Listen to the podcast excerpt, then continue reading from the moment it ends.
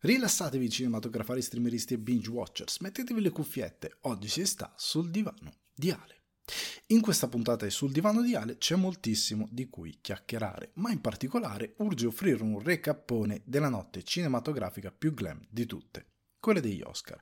Faccio un giro su Red Carpet e commento i premi assegnati dall'Academy. In puntata però c'è molto altro e parlando di cinema non posso che affondare in una bella intervista rilasciata da Nicolas Cage e nel corso della quale ci parla di Superman Lives, dei suoi generi preferiti e del perché lui non ha proprio bisogno del Marvel Cinematic Universe. In scaletta ci sono molte altre news, come le chiacchiere sul remake benefico di The Room con Bob Odenkirk, ma bisogna rasciare questa intro e dare spazio alle recensioni. Questa settimana ci caliamo nel polar italiano, italiano L'ultima notte di amore e nel farlo ci facciamo trascinare nella terrificante New York dominata da Ghostface in Scream 6. Per chi rimane dopo titoli di coda l'after show di Sul divano di Ale, parlo di Chris Rock Selective Outrage e LOL stagione 3. Chiacchiere, domande e argomenti frizzantini vi aspettano in questa puntata di Sul Divano di Ale.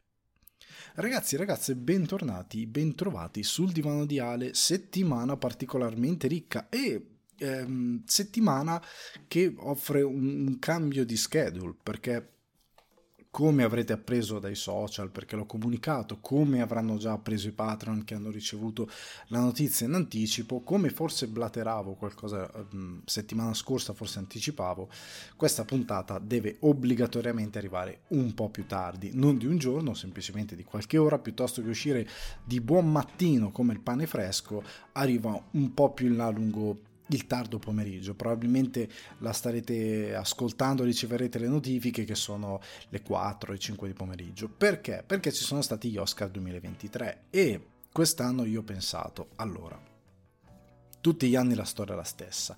Quando ci sono gli Oscar per quella settimana non si parla che d'altro quindi, se io, dopo una settimana in cui la gente è stata martellata di Oscar, il lunedì gli faccio il ricappone, la gente prende una lancia e ci si infilza, perché giustamente non ne posso più, le mie gonadi stanno esplodendo per quanto si è parlato degli Oscar. E, e quindi, giustamente ho detto, facciamo così, ritardiamo di qualche ora la puntata, mettiamo tutto, appunto, direttamente nella giornata, nel post Oscar e facciamolo quando lo dobbiamo fare, piuttosto che aspettare una settimana per offrire un ricappone che arriva un po' tardi e che ormai ha già stufato anche chi magari lo voleva sentire. Quindi ho deciso giusto di spostare qualche ora. La cosa assurda è che in concomitanza c'è l'ultima puntata of Us. Quindi lunedì sarà una giornata particolare perché dovrò eh, finire di lavorare al podcast perché la sezione Oscar ovviamente sarà una cosa fatta in post per una volta non farò tutto un puntatone non mi impegnerò in un unico puntatone ma farò eh, un segmento dedicato che comunque sarà all'interno organico all'interno di questa puntata. Ragazzi ci saranno dei barbatrucchi per i quali sarà tutto inserito organicamente all'interno della puntata però per ovvi motivi di produzione sarà registrato un po', un po', dopo, anche per portarvi il contenuto a un orario decente con dei tempi decenti. Poi ovviamente ci sarà il Betamax Spoiler Special che arriverà di martedì, come di consueto, dedicato all'ultima puntata della Last of Us. Sarà anche un po' difficile perché stavo pensando che dovrò offrire una sorta anche di di sorta anche lì di ricappone su tutto quello che è stata la stagione però poi quello ne parleremo magari in recensione, nel senso nello spoiler special magari darò un'opinione sommaria, potendone parlare liberamente, però ecco, poi in, pun- in puntata del divano parlerò della serie, del perché ha funzionato, eccetera, eccetera, eccetera, eccetera, perché comunque parte l'ultimo episodio io credo che la serie abbia funzionato, si può dire già adesso, poi vediamo come la concludono. Vediamo però le chiacchierine introduttive di questa puntata, perché come sempre le cose non arrivano mai da sole, stanno succedendo un sacco di cose, sono arrivate un sacco di news, si è parlato davvero tanto questa settimana di cinema più che di televisione.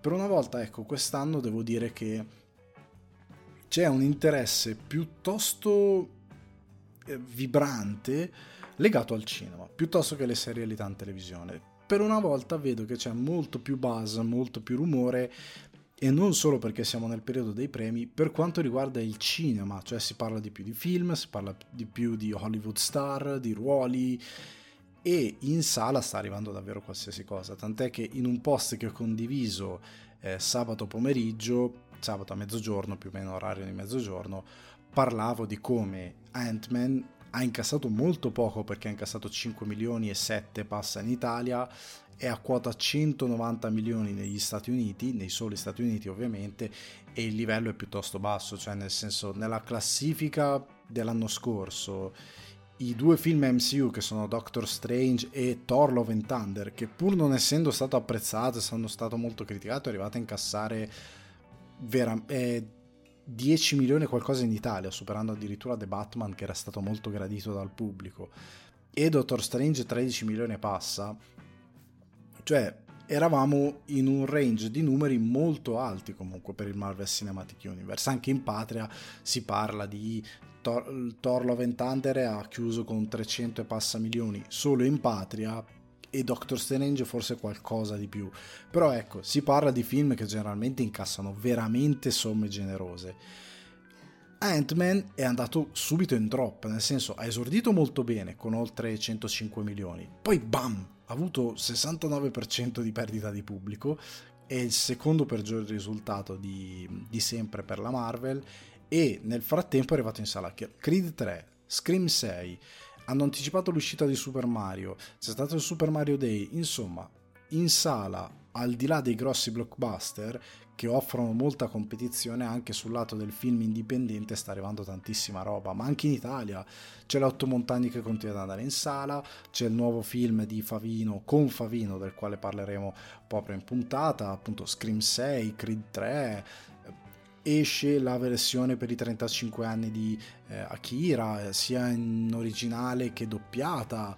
Eh, insomma, in sala c'è veramente tanta roba. Demon Slayer, c'è veramente tanta roba che sta andando bene. Io ho guardato il box office di quest'anno rispetto a quello degli anni precedenti con pandemia eccetera eccetera anche rispetto al 2022 ora non posso avere delle stime in mano però guardando a occhio più o meno i numeri e gli andamenti L'anno scorso non vedevo così tanti film sopra i 4 milioni.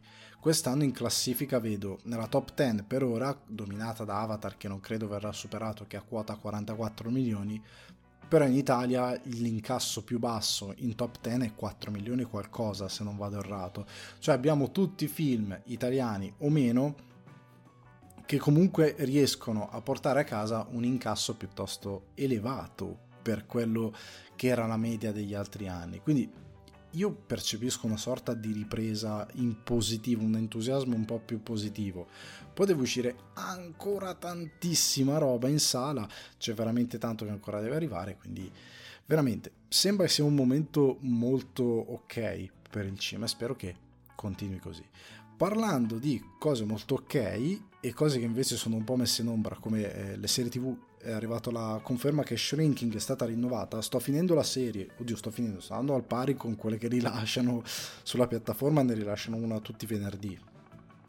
Però ecco, quando la finirò la recensirò, avevo fatto l'anteprima in titoli di coda, però ne parlerò, sono, contento del rinnovo, soprattutto per Jason Siegel che è uno che si sbatte davvero, ha molto talento e non sempre gli va bene, però lui è davvero molto bravo e sono contento che questa serie stia andando bene però soprattutto tornando appunto al cinema, è uscito il primo trailer con tutto il cast di voci di Teenage Mutant Ninja Turtles Mutant Mayhem che arriva negli Stati Uniti ad agosto, io credo che in Italia arriverà nello stesso periodo perché non far uscire questo film nel periodo estivo è una follia perché è proprio il classico film che può andare bene in quella finestra di mercato e in un certo senso io vedo che l'augurio che mi ero fatto, quindi di un'animazione occidentale che dopo Into the Spider-Verse cogliesse l'esempio per portare nuove forme di animazione ed abbandonare quest'idea di seguire il modello Pixar, diciamo, quindi quel tipo di animazione in, um, in, in CG che sostanzialmente a un certo punto può anche invecchiare molto facilmente, tante opere sono in, irrimediabilmente invecchiate, ma soprattutto tendono a essere tu, tutte un po' uguali a livello di, di estetica, questo è un po' uguale a Into the Spider-Verse, anche se ha una sua dimensione, non è veramente uguale, ha delle vibes che lo ricordano, però quantomeno hanno provato un po' di sperimentazione, cioè ha provato a dare un'estetica diversa che si adattasse più che altro alle tartarughe ninja, tipo di quel contesto urbano adattato alla modernità. Le premesse di Seth Rogen sembrano siano state rispettate, cioè il tipo di comicità è meno fanciullesco e un po' più, non voglio dire adulto, però un po' più spostato verso qualcosa che un ragazzo che va a guardare le tartarughe ninja o comunque, un teenager che le va a guardare non credo possa arrivare a trovarlo cringe.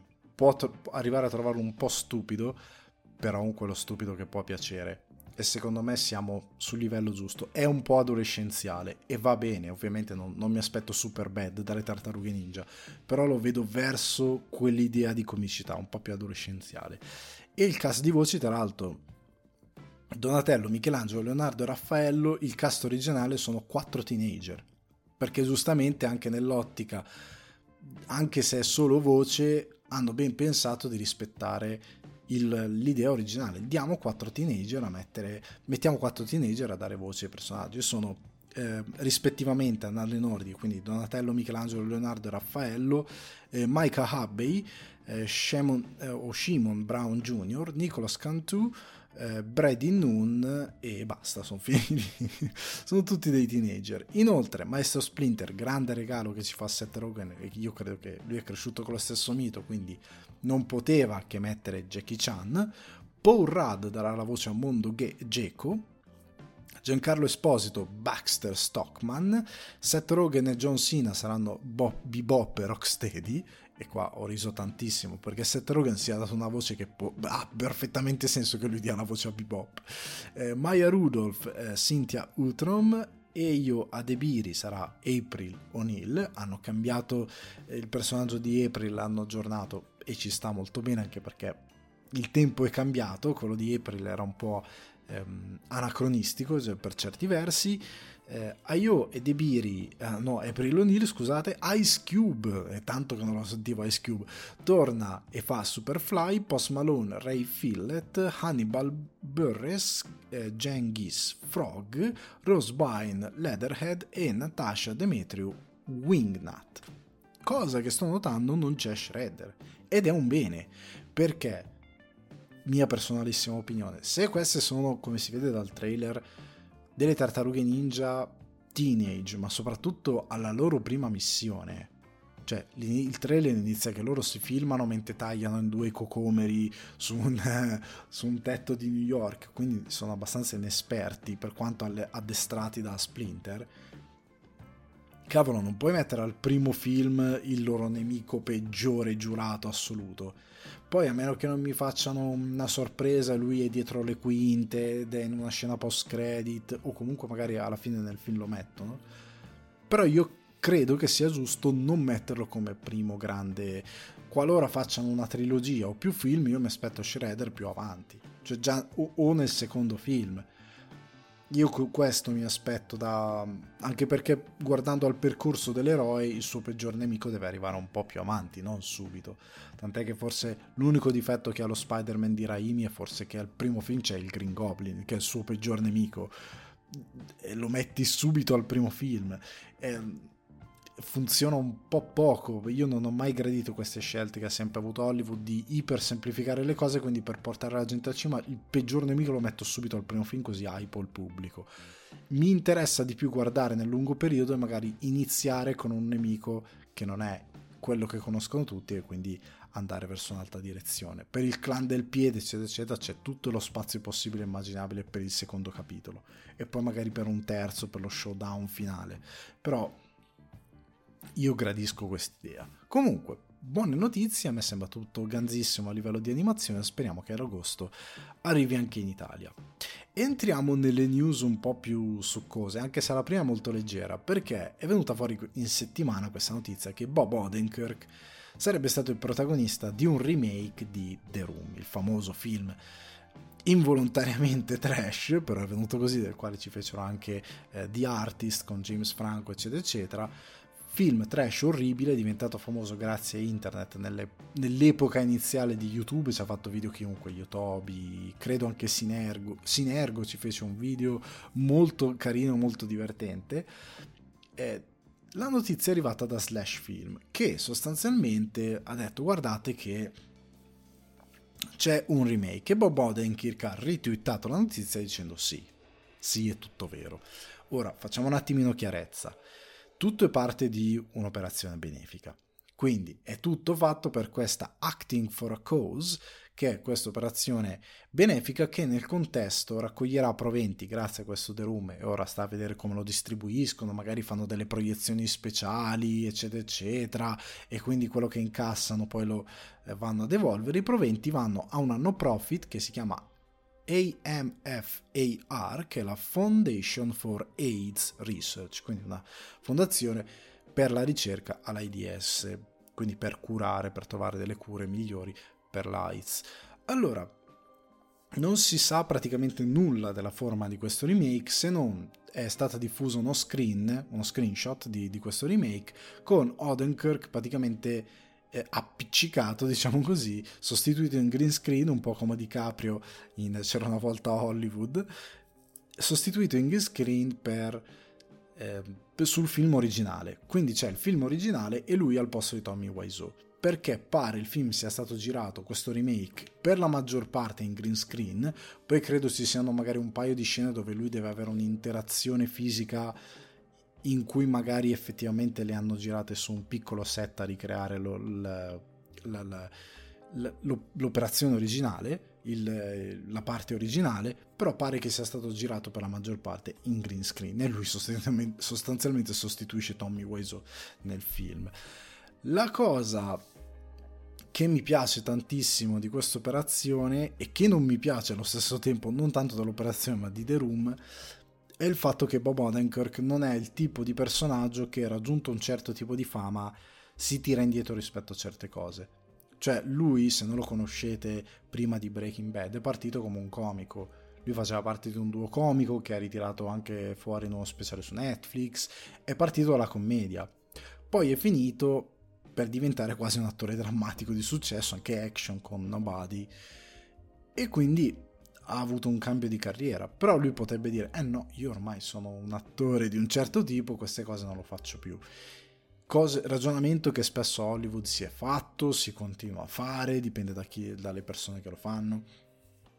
Lui non è il tipo ed è una cosa che mi piace tantissimo e quindi si presta a fare questa cosa. Quello che non mi piace a me personalmente di The Room era che è un film che è diventato cult per un po' la mia generazione che è venuta un po' su con YouTube. Cioè io quando all'epoca mh, vidi determinati recensori perché andavano di moda le recensioni dei film brutti e si parlava di The Room, ne risi tantissimo. Però è un film orrendo, cioè è, è seriamente un film orrendo. Io non capisco come la gente si diverta da... cioè allora, capisco l'esperienza in sala tutti insieme ridiamo, però il film è davvero noioso io ho provato a guardarlo, è insostenibile. Cioè, se te lo guardi a casa con gli amici e siete un po' tutti scemi già di vostro, per X ragioni, vi divertite. Se andate al cinema tutti insieme, siete già lì per ridere, può essere che vi divertite. Però il film è maledettamente noioso. È tedian- è, è, è il tedio, la definizione veramente di tedio. E quindi non ho mai capito all'epoca come in tanti poi o meglio l'ho capito nel senso che quella YouTube e quel tipo di internet sviluppò quel morbo per il quale tanta gente tramandava della conoscenza che apprendeva tramite video, rendeva mitiche delle cose però senza averle mai viste. Ed è una cosa che è rimasta. Cioè c'è tanta gente che dice, ah The Room, sì, film orrendo, l'hai visto? Probabilmente ti mentirà. O ti dirà, ah no, o po- probabilmente come è capitato a me in alcune conversazioni, no, ho visto qualche scena online però hanno mitizzato, si è mitizzato una cosa che la maggior parte del pubblico che ha contribuito ad accrescere questa cosa non ha mai visto un fotogramma di quel film se non nei video dove ne parlano. E cosa succede però? che per paradosso prota- i due protagonisti, eh, quello che fa interpreta Mark, Greg Sestero, se non mi ricordo male, lo stesso Tommy Wiseau, grazie anche a Artist, eccetera, eccetera, sono diventati ultra famosi. Io sono 5-6 anni, credo da The Artist o qualcosina di più, che seguo Sestero sui social e lui è costantemente in giro per il mondo a fare screening di The Room, a parlare con la gente, ha venduto il libro, eh, lui si è rifatto davvero una carriera grazie a questa cosa qui. Ed è una roba incredibile, come uno che ha fatto una roba inguardabile se si è effettivamente poi fatto una carriera su quella cosa inguardabile dicendo sì è inguardabile. E facendosi dei soldi e con gente che sta volentieri ad ascoltare questa cosa da un lato rido perché mi, mi, mi piace questa, questo tipo di situazione, da un lato dico però non è giusto verso tante persone che effettivamente il lavoro lo fanno come si deve e che non avranno, non dico la fama, ma semplicemente non avranno neanche 5 secondi d'attenzione semplice, semplicemente perché la loro roba non è così interessante come una roba che è brutta e diventa mito perché è brutta anche se tanto pubblico non ha davvero capito questa cosa. Cioè, mitizzano una cosa senza sapere, senza avere il distinguo tra il fatto che ne stiamo parlando perché è veramente orribile. Non è bello perché è orribile. È, divertente il fatto che sia orribile. Non è bello. Non so se è chiaro questa cosa. Io tutte le volte cerco di fare questa, questo distinguo, ma vedo che non è spesso chiaro. Questo gusto per le cose trash può essere pericoloso se non lo capisci, se non capisci il giro che fa. Comunque, questo remake, chissà quando lo vedremo. Io sono interessato semplicemente perché voglio vedere Odenkirk cosa fa, in che modo si vende le battute, cioè che interpretazione lui dà di quello che deve fare, cioè se le peggiora, se cerca di prendere seriamente, se invece parte da un'idea che non si prende sul serio, eccetera, eccetera. Vedremo come sarà il lavoro. Andiamo avanti con una cosa un po' più approfondita che riguarda Nicolas Cage, perché questa settimana ovunque su internet è stato preso un passaggio, letteralmente una frase, di questa dichiarazione di Nick Cage che lui ha detto I don't need the MCU, I'm Nick Cage, che è molto cocky come frase, molto cazzuta, nel senso io sono Nicolas Cage, non ho bisogno di quella roba lì.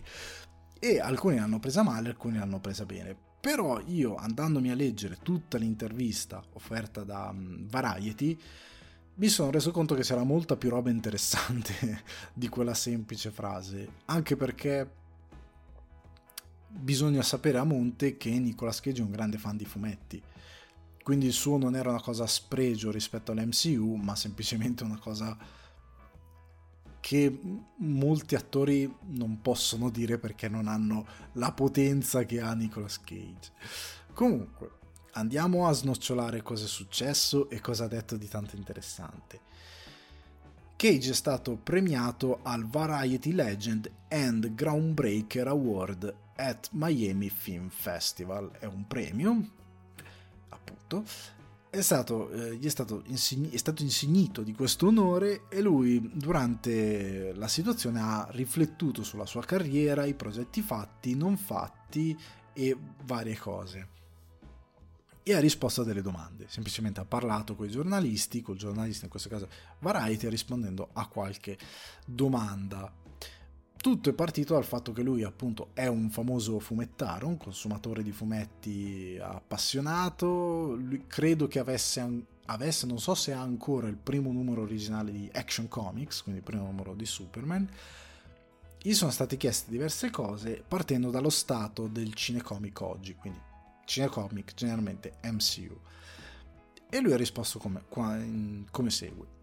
Devo essere gentile verso i film Marvel perché il mio nome d'arte viene da Luke Cage, il personaggio di Stan Lee. Cosa dovrei fare? Mettere al tappeto i film Marvel? Stan Lee è il mio padre surreale, mi ha dato il mio nome perché effettivamente ha, lui ha scelto il nome da un suo perché lui è, è Coppola qualcosa è, non è, è Nicolas era Nicola non mi ricordo il suo nome intero però lui è un Coppola, il suo cognome non è Cage, se lo hai scelto grazie al personaggio. però continua dicendo Capisco la frustrazione, la capisco, ma penso c'è abbastanza spazio per tutti. Guardo film come Tar, guardo film artistici o indipendenti, credo ci sia spazio per tutti. Lui sostanzialmente, la domanda che non viene esplicitata nell'articolo, lui viene un po' pungolato per dire ah ma questi cinecomic, perché comunque Cage ha anche una cultura cinematografica piuttosto ampia cioè, se li andate a leggere interviste dove lui parla di film, cioè lui, lui, ti passa a parlare, non lo so, del gabinetto del dottor Caligari a Conair, dove è stato lui. Lui ha una cultura cinematografica gigantesca rispetto a molti suoi colleghi che se la sentono caldissima. È veramente un drago ed è molto più acculturato e non ha quella cultura da ripeto le cose che tutti dicono. Si vede che lui le cose le guarda effettivamente le sa. Quindi è un, è un grande da questo punto di vista e è stato pungolato a riguardo perché tutti si aspettavano che dicesse qualcosa di male, soprattutto lui che è stato Ghost Rider e poi l'MCU è nato dopo e lui non c'è dentro e dentro c'è chiunque, ma lui ovviamente non, è molto più intelligente probabilmente dei suoi eh, interlocutori. Alla domanda vorresti essere nell'MCU? Qui la famosa risposta, non mi serve essere nel MCU, sono Nick Cage e qua come fai a non, vo- a non amare quest'uomo incredibile? Che prima o poi farò un video dedicato a questo personaggio stratosferico per parlare anche qui di un mito nato su internet che non è poi così vero. Nick Cage è un po' il Bigfoot di chiunque davvero non segua ecco, diciamo così che è un po' meglio perché sennò sembra molto brutta. Nick Cage è un po' il Bigfoot di del pubblico generalista. Cioè, Nick Cage è un brutto attore, fa solo film trash, fa... non è vero, è proprio una menzogna. È un attore, lui come ha sempre detto, io sono un attore, io faccio tutto. È un po' come Miche, che ha fatto 2 miliardi di film, ha fatto oltre 100 film, alla domanda hai mai trovato un progetto che non ti sei sentita di fare? Lui ha risposto non ho mai trovato un progetto che non fosse degno del mio amore. Lui è un regista, gira, Nick Cage è un attore, recita indipendentemente da quello che è, da cos'è, lui se il progetto gli interessa, va bene, facciamolo, io recito. E lui fa il suo lavoro.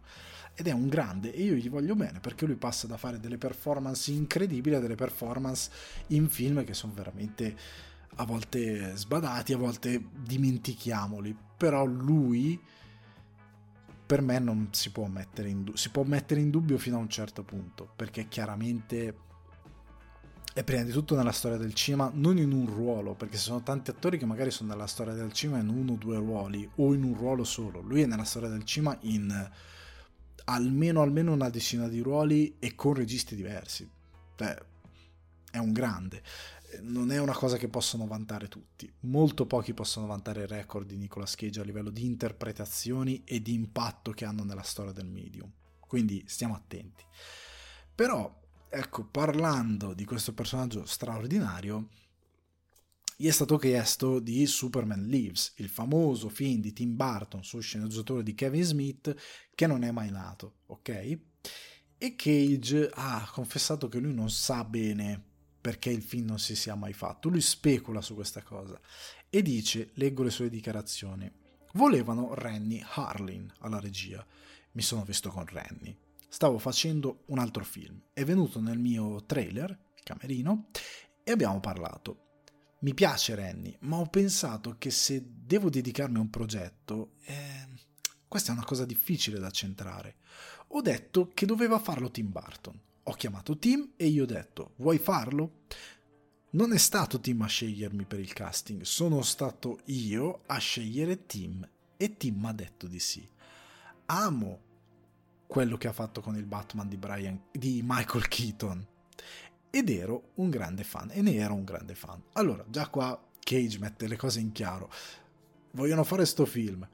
Chiamano un regista, quel regista che credo facesse videoclip, videoclip e altra roba, ha fatto anche dei, dei film interessanti, però adesso non, non, mi sono segnato nulla in scaletta di Rennie Harlin, però lui dice io l'ho incontrato e ho detto ma Sto film secondo me lo deve fare Barton, perché lui aveva visto il Batman di Michael Keaton e ha detto ma uno che ha fatto un personaggio così, un film così, come rischiamo che Superman lo faccia uno che non è in grado? Qua potremmo avere trovato un altro che come Richard Donner mi eleva il personaggio, comunque me lo porta molto bene al grande pubblico. Se c'è riuscito con Batman, che fino a qualche anno fa era Adam West con le onomatopee a schermo ed era ridicolo, aveva lo spray repellente antisqualo, magari questo ci fa qualcosa ed è divertente che siccome lui è Nick Cage, lui lo è sempre stato, lui ha chiamato Tim Burton e gli ha detto oh vuoi farlo? Quindi è stato lui a, a, fare il casting a Tim Burton perché si fa il casting anche dei registi, non il contrario che lui era regista e poi dopo su lui.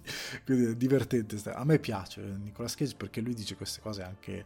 Eh, in modo molto appunto cocky ma anche della ragione dalla sua parte a me piace la, la, la follia che ha Cage Andiamo avanti perché lui comunque a Barton fa un sacco di complimenti e qua cerca di analizzare i motivi per i quali il film non si è fatto. Lui dice amo Mars Attacks. Penso che Mars Attacks, Mars Attacks sia stato un film innovativo. Lui è un innovatore. Gli studios erano spaventati da Mars Attacks e Warner Bros. ha perso un sacco di soldi con il film. Questi film sono molto strani, certe sfide e certe innovazioni danno fastidio a un sacco di gente credo che non se la siano sentita. Avevano già speso un sacco di soldi costruendo i set e il costume. Eppure, non sai mai. Non voglio essere criptico Cage, ma non puoi mai saperlo.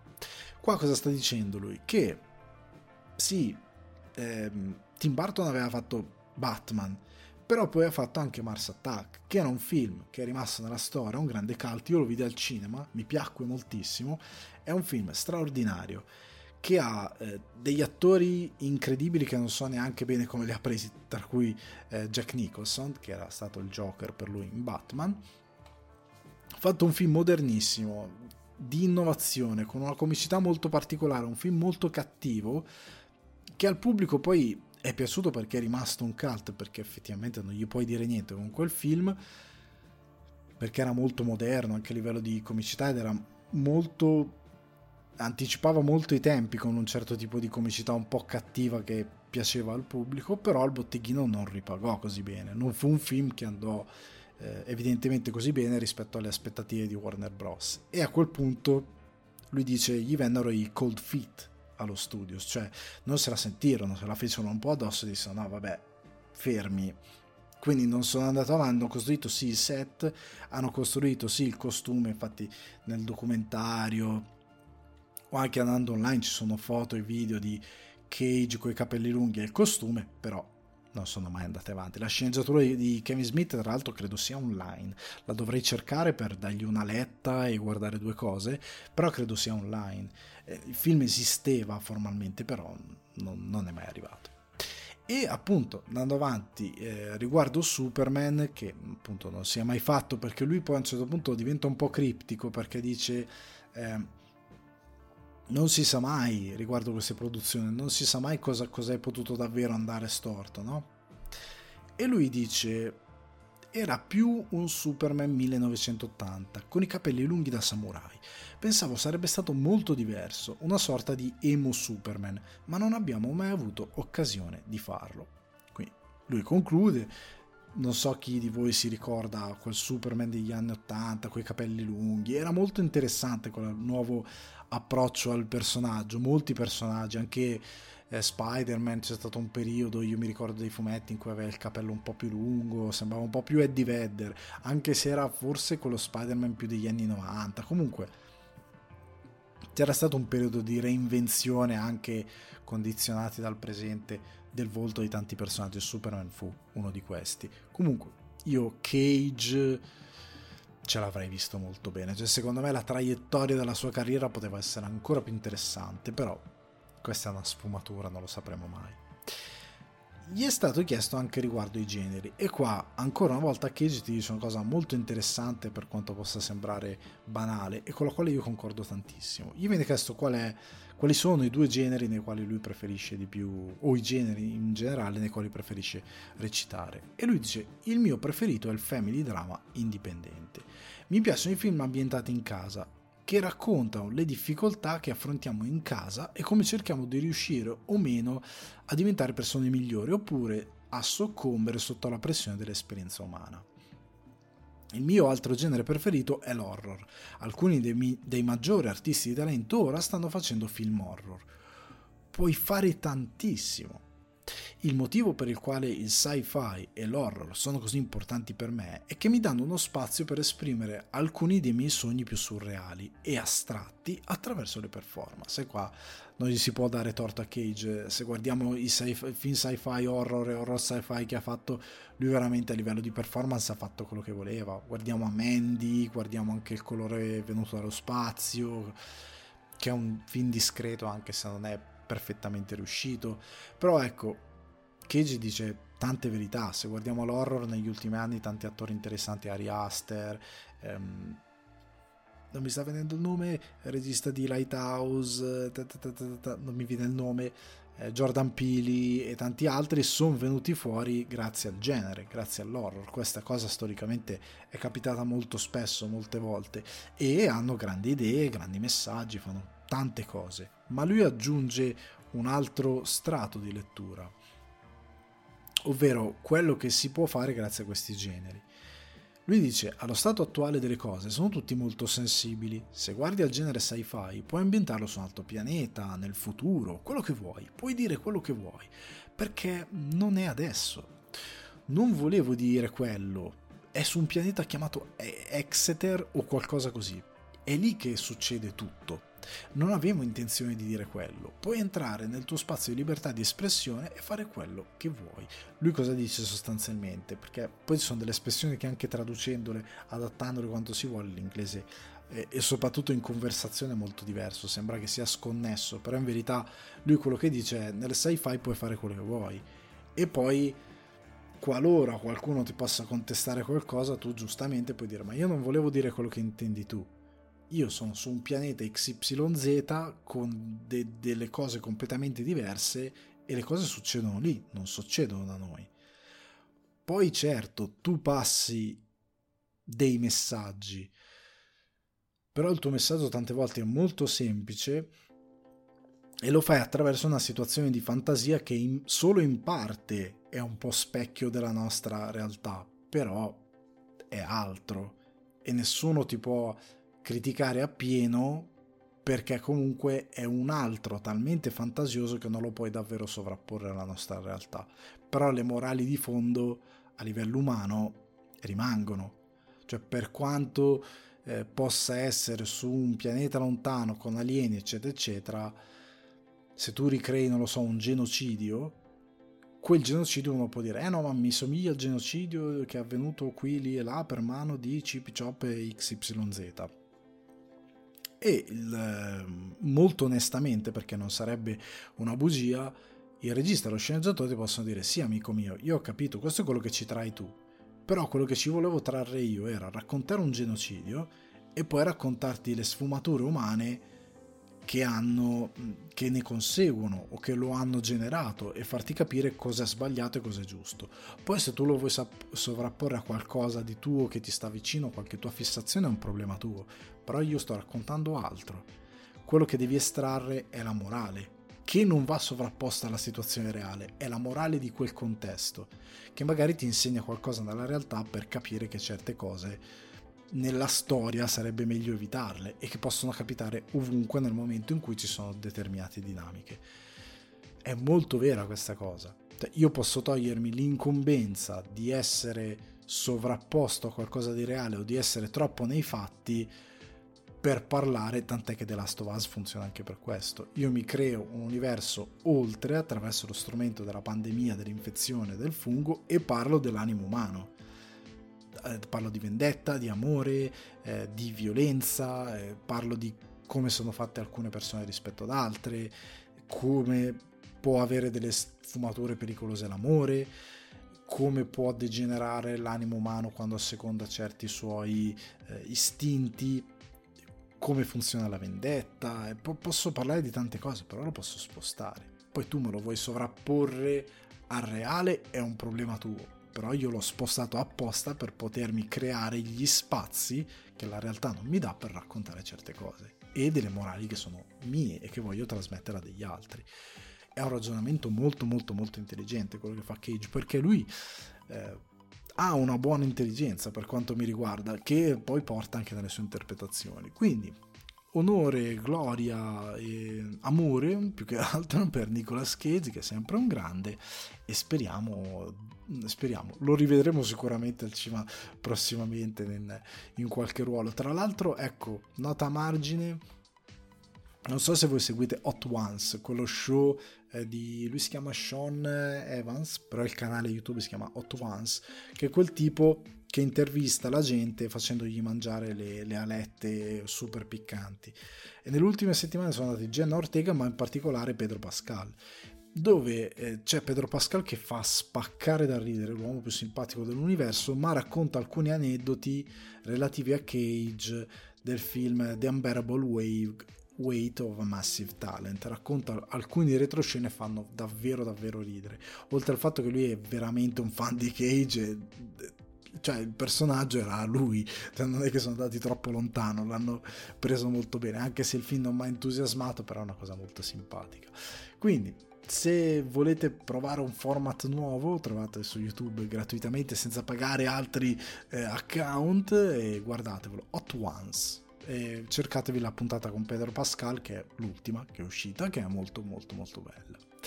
Veniamo però a due notizie anzi tre notizie che concluderanno questa sezione e poi ci porteranno al recappone Oscar, a partire da Woody Allen che pare, secondo World of Real, aver proposto il suo film a Cannes, quindi potrebbe essere in concorso a Cannes. Eh, il titolo del film è Coup de Chance, de Chance, quindi Stroke of Luck o Colpo di Fortuna, era al mercato della Berlinale, che si è conclusa abbiamo fatto il ricapone settimana scorsa e stando a chi ha lavorato il film sembra sia stato proposto anche a Cannes, quindi era lì per essere proposto ai vari mercati. Allen non se la sta passando bene con le distribuzioni, ma continua a provarci. La Berlinale lo ha ospitato, gli ha dato diciamo asilo per poter vendere il suo film. A questo punto potrebbe essere al marché do film anche di Cannes, però sta di fatto che è stato proposto in concorso. Chi del market lo ha visto per poterlo poi vendere, pare lo abbia definito uno dei Allen migliori degli ultimi anni. Del film non si sa molto se non che è una sorta di sequel spirituale di Match Point, più o meno.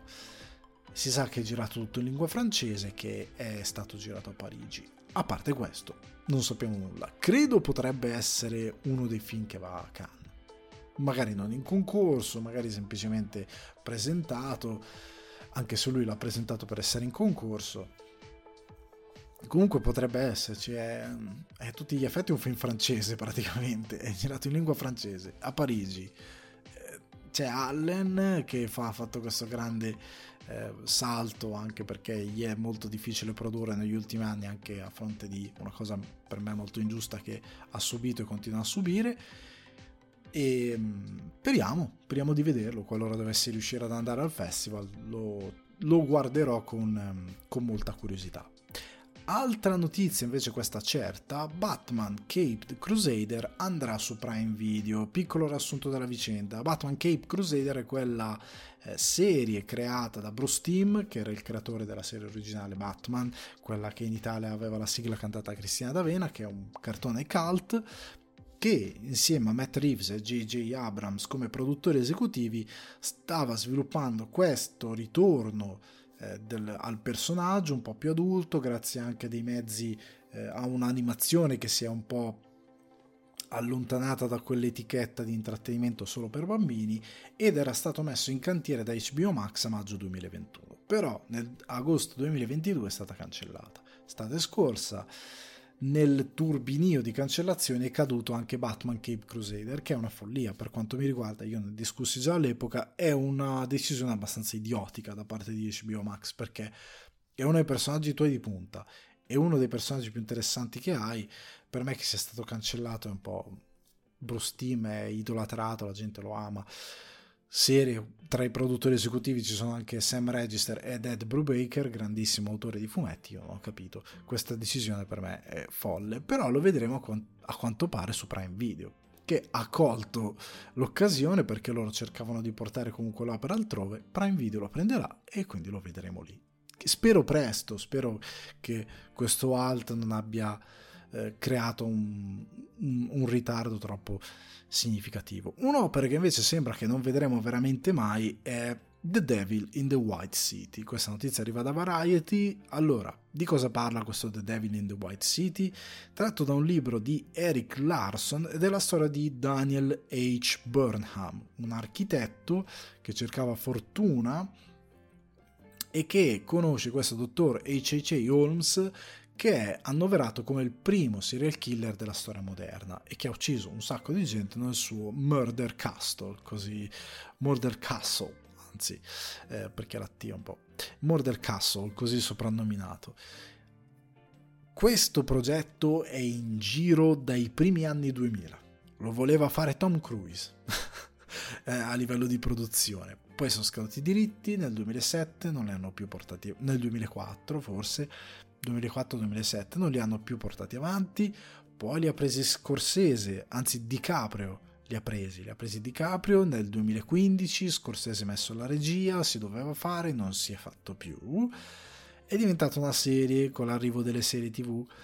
Keanu Reeves entra nel progetto, Todd Field per Tar viene messo alla regia, non perché ha fatto Tar, ma per dire Todd Field, regista di Tar, viene assegnato alla regia eh, della serie che doveva andare appunto su Hulu Appian Way, la società di DiCaprio con Scorsese, sempre in produzione, siamo lì e andiamo.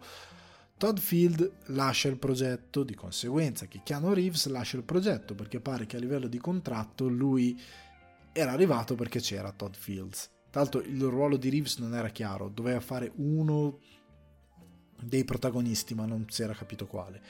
Ora attualmente loro stanno riscegliendo i protagonisti, stanno ricercando un regista e stanno cercando una nuova casa perché Hulu ha droppato lo sviluppo della serie. Io credo che sia dovuto ai vari problemi di ristrutturazione interni Disney che possiede Hulu e vuole tagliare le cose, eccetera, eccetera. Mm, avevano detto, ah, se qualcuno offre qualcosa per Hulu lo vendiamo.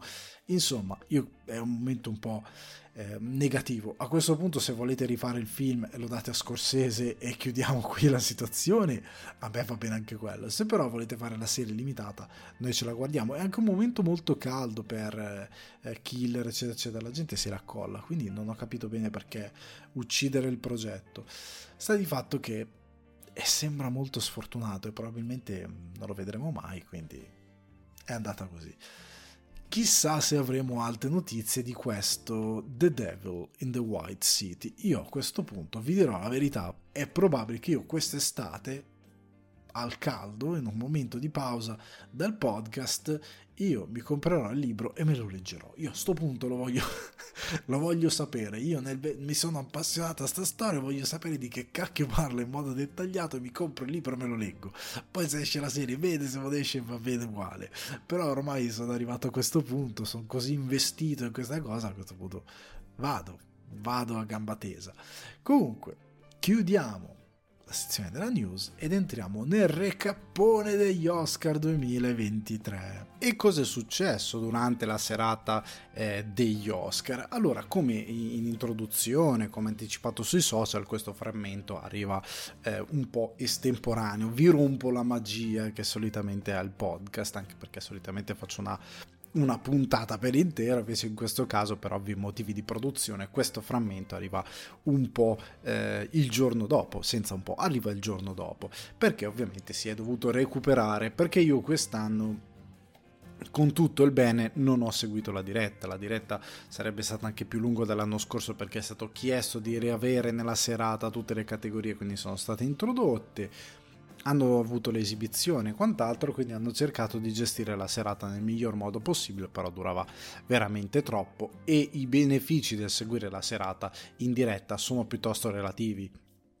Nel senso che al di là del fare parte diciamo, dell'evento è molto relativo per noi seguire eh, gli Oscar. Però ecco, una valutazione generale non tanto sulla serata quanto sul monologo d'apertura che io consiglicchio di recuperare. Jimmy Kimmel io generalmente lo gradisco, ma non mi ha particolarmente ammaliato nel suo monologo d'apertura. Nel senso, è un presentatore che per me è un buon presentatore. Però là fuori c'è Trevor Noah, c'è comunque Ricky Gervais, ci sono un po' di personaggi che riescono a reggere la, la, la, pesantezza diciamo di una serata di questo tipo mettere in piedi uno show e hanno una freschezza maggiore. Io preferisco tipo Trevor Noah lo avrei preferito tantissimo per presentare gli Oscar. Perché qua Jimmy Kimmel ha provato in qualche momento probabilmente con i suoi autori a fare qualche battutina, ma alcune sono cadute un po' pesanti, alcune erano un po' ridondanti, alcune erano un po' insistite, quelle su Spielberg erano un po' insistite, non facevano così ridere, non c'era l'effetto diciamo a catena. Generalmente una reazione a catena tu devi inscenare. Fai partire la prima battuta tutti ridono poi ci vai con la seconda poi con la terza poi con la quarta gliene metti 3-4 a fila e fai ridere e poi chiudi però deve essere una cosa super breve. Invece quel super breve non, non, si è verificato, cioè lui continuava a fare battute su Spielberg, alcune erano molto mosce, eh, il pubblico si ridacchiava, però non erano granché anche le battute che ha fatto su Michelle Williams, sulla performance eh, della madre, non erano granché, nel senso che se devi fare un qualcosa di, tra virgolette, scorretto, perché magari vai a... Eh, a fare una battuta sul passato del regista, quindi tiri in mezzo delle cose che magari gli hanno fatto anche male, però le giri in commedia perché sono parte di un film, quantomeno devi studiarti bene la battuta. Invece qua sono molto infantili, ecco, Kimmel tante volte è molto infantile nel suo modo di scherzare. Quindi il monologo di apertura io vi consiglio di guardarlo comunque perché è sempre interessante, c'è qualche momento bellino. Non mi è piaciuto il fatto che nel presentare le nomination, i first time nomination tipo Paul Mescal è stato oscurato, cioè non, non, è stato nominato, era sempre lì, la telecamera gli rimbalzava intorno, first nomination per lui, per lui, per lui, Paul Mescal niente. E sarebbe stato carino evitare di lasciare l'unico dei, dei premi importanti fuori dalla festa dei first time eh, nominated, quindi sarebbe stato carino eh, sottolineare che anche lui era lì, anche perché si è detto, ah abbiamo... Eh, fatto la battuta che comunque c'erano tanti irlandesi nominati, molto relativa. Per il resto della serata non posso dire niente, ho visto qualche premiazione perché c'è questa cosa che a me dà fastidio. Che ogni anno quando sono gli Oscar, poi per reperire le premiazioni, cioè deve passare una settimana oppure le devi trovare quello che fa il re-up del cellulare che riprende lo schermo perché io credo che li vendano per tot giorni i diritti televisivi per, per, farli passare in televisione ma non le mettano subito online, che è una follia per come funziona adesso la comunicazione. Quindi ho visto un paio di premi, uno, un paio dal canale di Variety, e però tanti altri non sono ancora disponibili, per me non vuol dire granché. Poi magari nelle prossime ore li inizieranno um, a caricare, però lo trovo un po' stupido non caricare online, soprattutto per quei paesi al, ma- al massimo metti una geo restriction. Cioè per l'Italia, che tu, eh, l'Italia, l'Europa in generale, fuori dagli Stati Uniti, che tu metti un geolock, cioè che tu non vai a caricare online le premiazioni con le statuette in un paese che sostanzialmente quello vuole vedere. Perché a tranni super appassionati, come posso essere io, molti altri che si accollano di seguire la serata, molto poco sì, sì, molto poco pubblico si interesserà del vedere tutta la serata, cioè vogliono vedere il momento del premio che magari è anche commovente. L'altra cosa che volevo dire, ecco, quest'anno, un po' come l'anno scorso, io sono tornato a seguire una parte, ho seguito solo una parte degli Oscar tramite Sky. Va cambiata questa serata. Ragazzi, già la serata è lunga, se chi deve dare un minimo di approfondimento, cioè Porca miseria. Cioè, siamo partiti con. Si entra in studio con uno stacco che non ho capito. Cioè, parte la sigla, la serata degli Oscar, bam, stacco, c'è Claudio Santamaria che sta parlando col presentatore. E stavano parlando, ma non c'è una ah, buona serata, benvenuti a un'altra serata di Oscar. Non ho capito com'è partita la serata. Però andiamo oltre. Al di là di quello, poi a un certo punto si vengono chieste le prime opinioni e c'è uno spoiler gigantesco sugli spiriti dell'isola, anche sbagliato tra l'altro. Cioè, uno che non ha visto il film però non sa che è sbagliato quello spoiler. E io non lo ripeterò qua, però c'è stato un ospite che ha parlato del finale del film sbagliando, quindi ho detto non l'hai visto, hai letto una sinossi online, oppure non hai capito niente. Però ecco, per uno che non ha visto dice, eh cavolo, adesso cosa lo vado a vedere fare? Ma hai detto il finale Però sappiate che se avete seguito e se, e se sta, state ascoltando e sapete a cosa mi riferisco, lo spoiler è sbagliato. lo spoiler è sbagliato c'è molto di più rispetto a quello che dice rispetto al finale, è molto più complesso, molto più sfumato, molto più interessante, quindi non pensate di aver avuto in un modo o nell'altro il finale rovinato. Guardate comunque il film perché la conclusione è interessante, molto più di quella stupidata detta in diretta. Ecco, sarebbe il caso, io capisco che non la colla nessuno di fare le dirette, però sarebbe il caso che qualcuno si mettesse a commentare questi Oscar un po' meglio. Sarebbe il caso che si togliessero le... io con tutto il cuore, ragazzi. Il red carpet è una cosa in più. È veramente una cosa in più. Visto che il pubblico, soprattutto quello che è interessato a seguire questi eventi, è un pubblico che generalmente un po' di inglese non mastica, togliete i traduttori in tempo reale. Perché è difficile tradurre in tempo reale e quindi non, non do la colpa a loro però sentendo dietro il, il dialogo originale, porca miseria, tu, tu, ti accorgi che si mangiano intere porzioni di dialogo, che la traduzione è un po' così come viene, e siccome è così come viene perché si perdono parti di dialogo, adattano tantissimo e non è quello che dicono, non ci sono gli giusti scambi di battute, traducono le cose super superficiali, non mettetelo. Cioè io piuttosto preferisco il feed della diretta in inglese e fa bene così non mettete, per favore, vi prego, non mettete le voci che traducono la serata perché non si possono sentire. Soprattutto su Red Carpet, che tanto la gente su Red Carpet vuole, avere la curiosità di vedere cosa succede, le star che arrivano, ehm, vuole vedere quella cosa lì. Quando ci sono delle interviste, che tanto l'intervista è fatta da una persona che lo spettatore medio non conosce perché giustamente sono presentatori della TV americana, quindi è giusto che non li conoscano. Le star non tutte le conoscono perché lo spettatore medio che non è più mm, avvezzo a sapere cast, eccetera, eccetera, tanti interpreti, tanti personaggi che passano da red carpet, che non sono solo i protagonisti, diciamo, degli Oscar, quindi le persone nominate, non li conoscono. Quindi è inutile che gli mettete una traduzione, perché poi diventa, di, diventa deleterio per il contenuto. Ad esempio, c'è stato quel momento in cui Hugh Grant ha smontato un po' la sua intervista da, Red Carpet e tradotta in quella maniera ti toglie qualcosa. Cioè, per me è deleterio. Lasciate stare. Cioè, iniziate a dare la possibilità di avere il feed pulito. Non voglio voci sopra.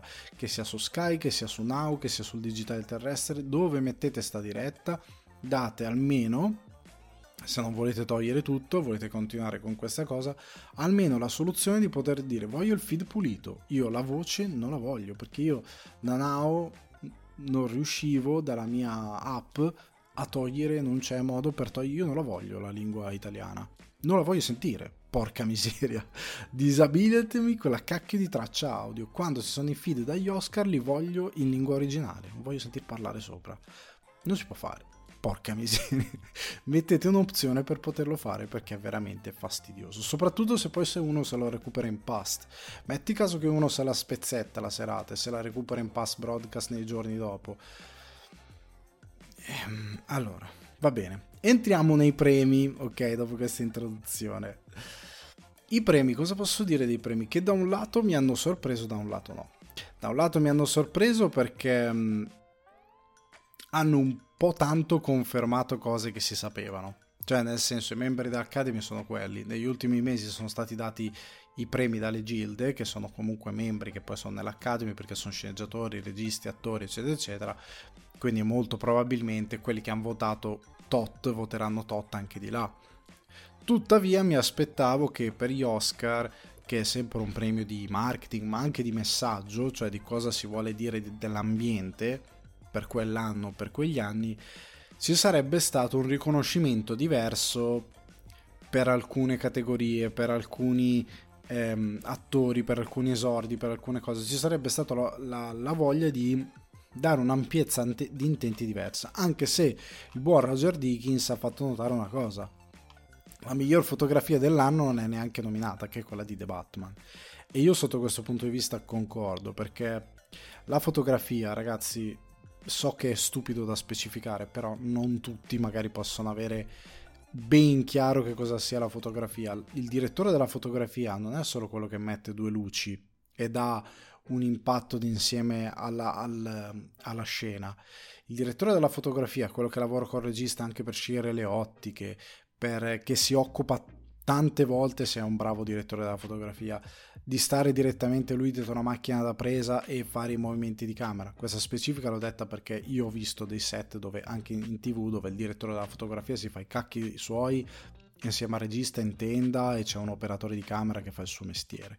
È un brutto esempio, però l'ho visto accadere. Però in linea di massima il direttore della fotografia sta lui sulla seggiolina attaccato alla, alla, alla macchina da presa con il regista o senza il regista, comunque è lui che si occupa di fare i movimenti di camera, a volte lavorare con il regista per decidere delle inquadrature.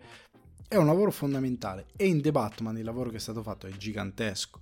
Con le nomination io non ci avevo pensato a questa cosa, però la fotografia di The Batman effettivamente ci poteva stare e questo non significa che chi è stato nominato non meritava, eccetera, eccetera, però c'è da dire che guardando alla fotografia, se io guardo Elvis e guardo The Batman, in Elvis c'è tanta roba posticcia, per quanto il film nel suo overall è un buon film a livello di fotografia, però non è allo stesso livello di The Batman. La stessa cosa Tar, Tar è un film che ha un'ottima fotografia, parlando di movimenti di macchine, eccetera, eccetera. È un film ottimo da quel punto di vista, però The Batman è un film molto più complesso da un punto di vista tecnico. C'è anche questo che devi valutare, la complessità della tua scena e della messa in scena che vai ad organizzare. La complessità della messa in scena di The Batman in molte sue riprese è molto più alta di Tar perché è un dramma ed è molto più semplice nella sua ehm, concezione generale, anche a livello di come mettono in scena determinate cose. The Batman è molto più complesso anche perché devi lavorare con i VFX, devi lavorare con quello che c'è in scena, devi lavorare con gli attori, costumi, scene d'azione, miliardi di comparse, è molto più difficile. Quindi era giusto anche dargli un premio diverso, anche perché The Batman non è stato girato tutto in, in green screen come molti altri film quindi il livello di difficoltà e di mestiere era molto più elevato, c'è da dire anche questo. Però Dickens ovviamente che è uno stimato membro dell'Academy che comunque ha ricevuto più di un Oscar e che anche quest'anno era nominato per il suo lavoro in Empire of Light che non ho ancora visto, dovrei vedere. Però ecco, lui non, è, non ha vinto. Non ha vinto forse per vendetta, non so chi ha visto il mio post sul, sulle finte previsioni dell'Academy, in verità è un modo per giocare e per giocare con quelle che erano le mie aspettative rispetto a quello che avrebbe fatto forse l'Academy, però quest'anno la scelta è stata di dare un messaggio di supporto che da un lato a me è piaciuto moltissimo. Cosa parlo? Partiamo dal miglior film direttamente, che è Everything Everywhere All at Once, che ha spopolato in serata. Allora, io sono contento perché eh, fondamentalmente per quanto io mi renda conto che The Fablemans a livello di regia è molto più interessante, cioè nel senso che il lavoro che viene fatto lì su un piano tecnico molto più complesso. Per quanto mi renda conto che anche niente di, di nuovo sul fronte occidentale, non l'ho visto ancora, ho visto qualche scena, devo dire la verità. Però sembra molto interessante anche lì a livello tecnico. Top Gun Maverick, Avatar io non l'ho, l'ho trovato interessante per come gestissi i VFX, però non lo so, non, non sono rimasto particolarmente colpito. Però ecco, Everything Everywhere All At Once, io apprezzo il premio alla miglior regia per un concetto ben specifico che riguarda poi anche tutto quello che viene dopo e il perché secondo me è giusto che l'Academy lo abbia premiato. Perché io amo gli underdog, amo i film indipendenti e amo un certo tipo di cinema che vuole esprimersi non esclusivamente attraverso il dramma. Cioè per me sarebbe stato più drammatico se il miglior film avesse vinto Tar. Cioè io mi sarei buttato dal ponte perché ancora una volta sarebbe passato il concetto che un film per essere un gran film deve essere per forza serioso, drammatico, ancorato alla realtà, non si deve discostare manco per sbaglio da quello che può essere il canonico racconto eh, di una storia umana.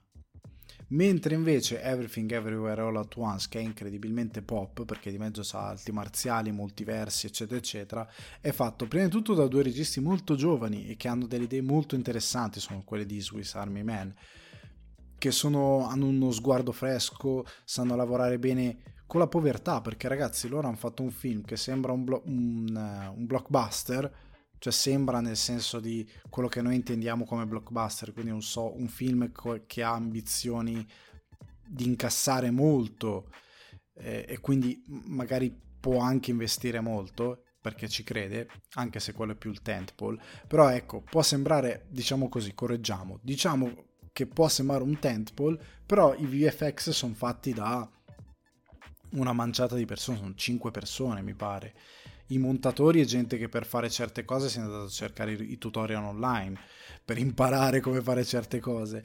Insomma, è un film veramente che parte dal basso, realizzato con poco, girato in 40 giorni, una cosa 38 giorni, 40 giorni, una cosa del genere. Tanti in 40 giorni ci girano i drammetti con quattro per cristiani in una stanza per parlare delle solite cose che abbiamo visto più e più volte senza trovare una nuova via interessante, loro hanno fatto un film che parla della famiglia, del peso di avere certe eredità da parte eh, dei genitori, delle aspettative che possono coltivare i genitori, della mh, mm, fine dell'amore, eh, di quello che può essere stata la vita di una persona e che non è stata. Parla di un sacco di cose che becca due generazioni, perché può andare bene ai vostri genitori, come può andare bene a voi che siete magari ventenni, per dire parla a tutte e due le generazioni, anche i contrasti tra genitore e figlio, tra l- anche l'idea di universalità di certe cose, eppure lo fa attraverso un intrattenimento super pop e super divertente. Lo fa molto bene perché a livello formale è un film ben girato, è un film ben scritto, è, funziona sotto ogni punto di vista, anche quello delle interpretazioni, c'ha dei grandi interpreti comunque al suo interno e il fatto che un film partito così tanto dal basso, con una casa come A24 che non va a produrre fin da 100 milioni, che comunque dà sempre rilevanza alle nuove proposte, alle nuove idee, per me è una vittoria. È un po' come se ritornasse, anche se non sta davvero ritornando, una sorta di New Hollywood, cioè nuove voci, nuovi registi con nuovi messaggi che riescono dal poco, come faceva appunto Spielberg nella New Hollywood, dal poco a tirare fuori tantissimo realizzando dei grandi film che fossero ecco, di grande impatto anche per, per, il pubblico, cioè Everything Everywhere All At Once ha anche incassato tanto e nel frattempo aveva la competizione diretta di un film Marvel, cioè è andato molto bene e in tutto il mondo è andato bene il film. Quindi io sono davvero contento della vittoria di questo film per quello che rappresenta, cioè per quello che anch'io come eh, filmmaker gradisco del cinema, anche guardando la storia del cinema. Mi sarebbe dispiaciuto veder vincere o un, un tentpole tipo Avatar, mi sarebbe dispiaciuto veder vincere appunto Tar, mi sarebbe dispiaciuto veder vincere Triangle of Sadness, che non ha neanche nulla di interessante su un piano tecnico, Elvis, mio dio, eh, mi sarebbe dispiaciuto vincere un qualsiasi film che magari vince più per il cosa molto nobile, tra virgolette, per la via di racconto piuttosto che un film come questo che è più pop, più casinaro, però non dimentica di avere un significato. E quindi io apprezzo che abbia vinto per quanto mi riguarda, perché per me, ripeto, è una vittoria per tutti i filmmaker indipendenti che partono dal basso, cioè il fatto che tu puoi arrivare a vincere un Oscar e che poi arrivare a avere un riconoscimento di un determinato tipo. Adesso io spero che loro facciano, continuino a fare quello che vogliono e che non finiscono a fare una robaccia tipo MCU, ma che facciano la roba per i fatti loro come la pensano loro. Io spero che continuino per la loro strada e che si impongano con la loro autorialità, però ecco, io credo che qualsiasi aspirante cineasta debba tifare per, questi, per i Daniels e debba essere contento per il fatto che abbiano vinto l'Oscar, perché poi se lo vince un film con dei giga budget, poi non ti puoi lamentare, eh ma non vince mai l'indipendente, non vince mai quello che viene dal basso. Ha vinto, ha vinto e gli hai dato contro, quindi per certi versi io dico bene così, bene così e speriamo che questa cosa faccia venire a galla molti altri talenti e molti altri personaggi che magari hanno qualcosa di interessante da dire. Poi posso capire chi preferiva un... gli spiriti dell'isola, posso anche capirlo che è un gran bel film, però per il mio cuore io sono stato contento che, abbia... che abbiano trionfato loro. Mio regista, appunto, loro. Rifarei lo stesso discorso perché dicevo prima, Spielberg grandissimo, Todd Field mm, ha una bella regia, nonostante a me il film non sia particolarmente piaciuto, però mi, mi fa piacere che siano stati premiati loro. Ok. Miglior attrice protagonista Michelle Yeoh, eh, anche qui mi fa un sacco piacere, io non avrei, avrei gioito sia per lei come è stato, sia per Michelle Williams, sia per Ana de Armas detto onestamente. A me è piaciuto che Santa Maria, l'unica cosa che ho, una delle poche cose che ho visto della notata Sky che abbia detto, cavolo, ma perché Anna de Armas non ha nessuna possibilità, c'erano le quote, era data uno, perché non ha nessuna possibilità? Porca miseria, ha fatto una prova incredibile, eh, il fatto di scandalizzare al cima, di dare fastidio al cima, quel discorso che io facevo in recensione Bravo, porca miseria, perché è quello il punto. E lei ha avuto, fatto una prova di coraggio e di, di, capacità davvero interessante. Però, al di là di questo, molto contento per Michelle Yeon. Secondo me è, è stata. È, sta, è, stato bello. Poi, da amante ai film di arti marziali, che lei abbia vinto, io le voglio bene. Non, non, la, non so se la incontrerò mai. Se lo dovessi incontrare, io lo dirò, le voglio bene, non lo so. E quindi sono contento. The Whale, Brendan Fraser, la Brain Essence è completa, quindi è arrivata a complimento questa rinascita di quest'uomo stupendo che anche qui ha fatto un bel discorso, è stato conciso ma molto essenziale. Secondo me se lo meritava, nel senso io avevo paura avrebbe vinto Austin Butler, io dico la verità. avevo onestamente paura sarebbe arrivato Austin Butler, to sei stato Elvis e avevo paura, infatti l'ho messo nelle previsioni perché Hollywood può essere un po' retorica e un po' conservatrice su certe cose e Elvis è un punto debole. E quindi ho detto porca miseria qua di nuovo il vissone se la vince. E invece ha vinto Brendan Fraser. E questa cosa mi fa super piacere. Per me lui è stato grandioso e è giusto che anche perché se guardo gli altri Colin Farrell è stato bravissimo anche lui. Però tra le due interpretazioni quella che forse mi ha mi ha fatto più male perché ho sentito di più lì, lo sforzo dell'attore di arrivare a certi concetti è stato Brendan Fraser. Poi Colin Farrell bravissimo nell'interpretare quel personaggio che fa anche molto ridere in molte circostanze, però ho trovato che la, la dif- a pari di mettendo i ruoli su una stessa su uno stesso piedistallo quello di Fraser era molto più complesso e lui lo ha affrontato con molta più grazia, quindi sono contento. Miglior attrice non protagonista Jamie Lee Curtis. Questo per me era un, desiderio, ok? Era un desiderio, però non me l'aspettavo. non me l'aspettavo completamente. Altra nota riguardo alla diretta: se gli intervistatori madrelingua inglese dicono Jamie Lee Curtis, pronunciano Jamie Lee Curtis, tu non puoi in italiano dire Jamie Lee Curtis. Porca miseria, sta dicendo Jamie Lee Curtis, pronuncialo Jamie Lee Curtis. Se lo, porca, in teoria hai studiato. Almeno ascoltare. Vabbè, chiudiamo. Torniamo all'attrice non protagonista. Sono contento, io onestamente Angela Bassett non me la sarei sentita cioè, tut- con tutto il bene, fa un ruolo abbastanza standard in uh, Black Panther Wakanda Forever. Uh, se guarda tutti gli altri, Hong Chao in The Whale, molto brava, un ruolo molto più interessante. Carrie Condon in Gli Spiriti dell'Isola, stupenda, favolosa, lei fa un ruolo davvero ganzissimo di questa sorella tra questa guerra, quella finta e quella vera questa donna piena di cultura. È un ruolo molto interessante, molto sfumato e portato a schermo con una grazia veramente rara e io credevo avrebbe vinto lei, dico la verità. Stephanie Su per Everything Everywhere All At Once ha un ruolo molto marginale, credo abbia uno screen time anche abbastanza ridicolo, nel senso che non sta tantissimo a schermo, però non so se io non, non, non sono rimasto particolarmente bravissima, però non sono rimasto particolarmente colpito da quello che lei ha fatto con quel personaggio, che è molto semplice. Jamie Lee Curtis, io credo che questo premio sia un po' una sorta di premio alla carriera per certi versi. Un Oscar alla carriera per una, un'attrice che ha dato tantissimo, che ha celebrato questo film ogni 6 secondi e che anche e che a una certa età si è messa in gioco in un film di arti marziali multiversi facendo un ruolo dove indossa una fat suit. Cioè nel senso se, se è davvero messa in gioco ed è riuscita a far ridere, a far piangere, a far arrabbiare lei è un villain nel film a tutti gli effetti però lo interpreta con molta intelligenza. Kiwi Kwan miglior attore non protagonista anche questa era una cosa che girava da un po' perché d'altronde era, aveva già vinto diversi premi i suoi avversari, dei suoi avversari, i due più forti erano i due irlandesi, non me ne vogliano chi magari tifava per Jude Hirsch per The Fablesmans, The Fablemans e Brian Tyree Henry che ho anche intervistato per Causeway, però oggettivamente per me la complessità dei due ruoli di Brendan Gleeson e Barry Keegan era infinitamente più elevata e tutti e due sono stati molto bravi.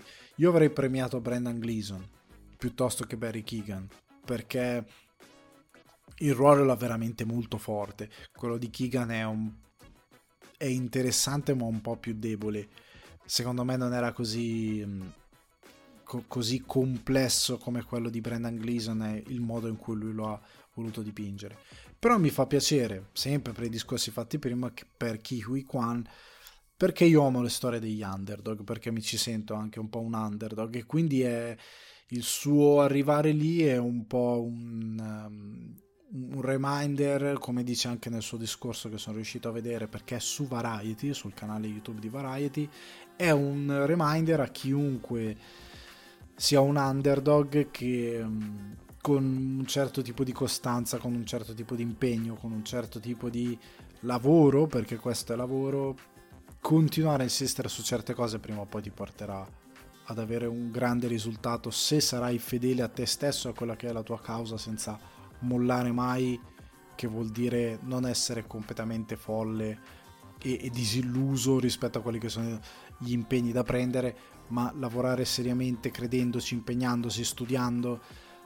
Prima o poi qualcosa di grande arriverà, ma devi essere il primo, tra virgolette, scusate, fan di te stesso, investire tantissimo in quello che stai facendo. Lui è coincidenza, era con Brendan Fraser in un film e tutti e due sono arrivati nominati all'Oscar e nella sesta serata lo hanno vinto.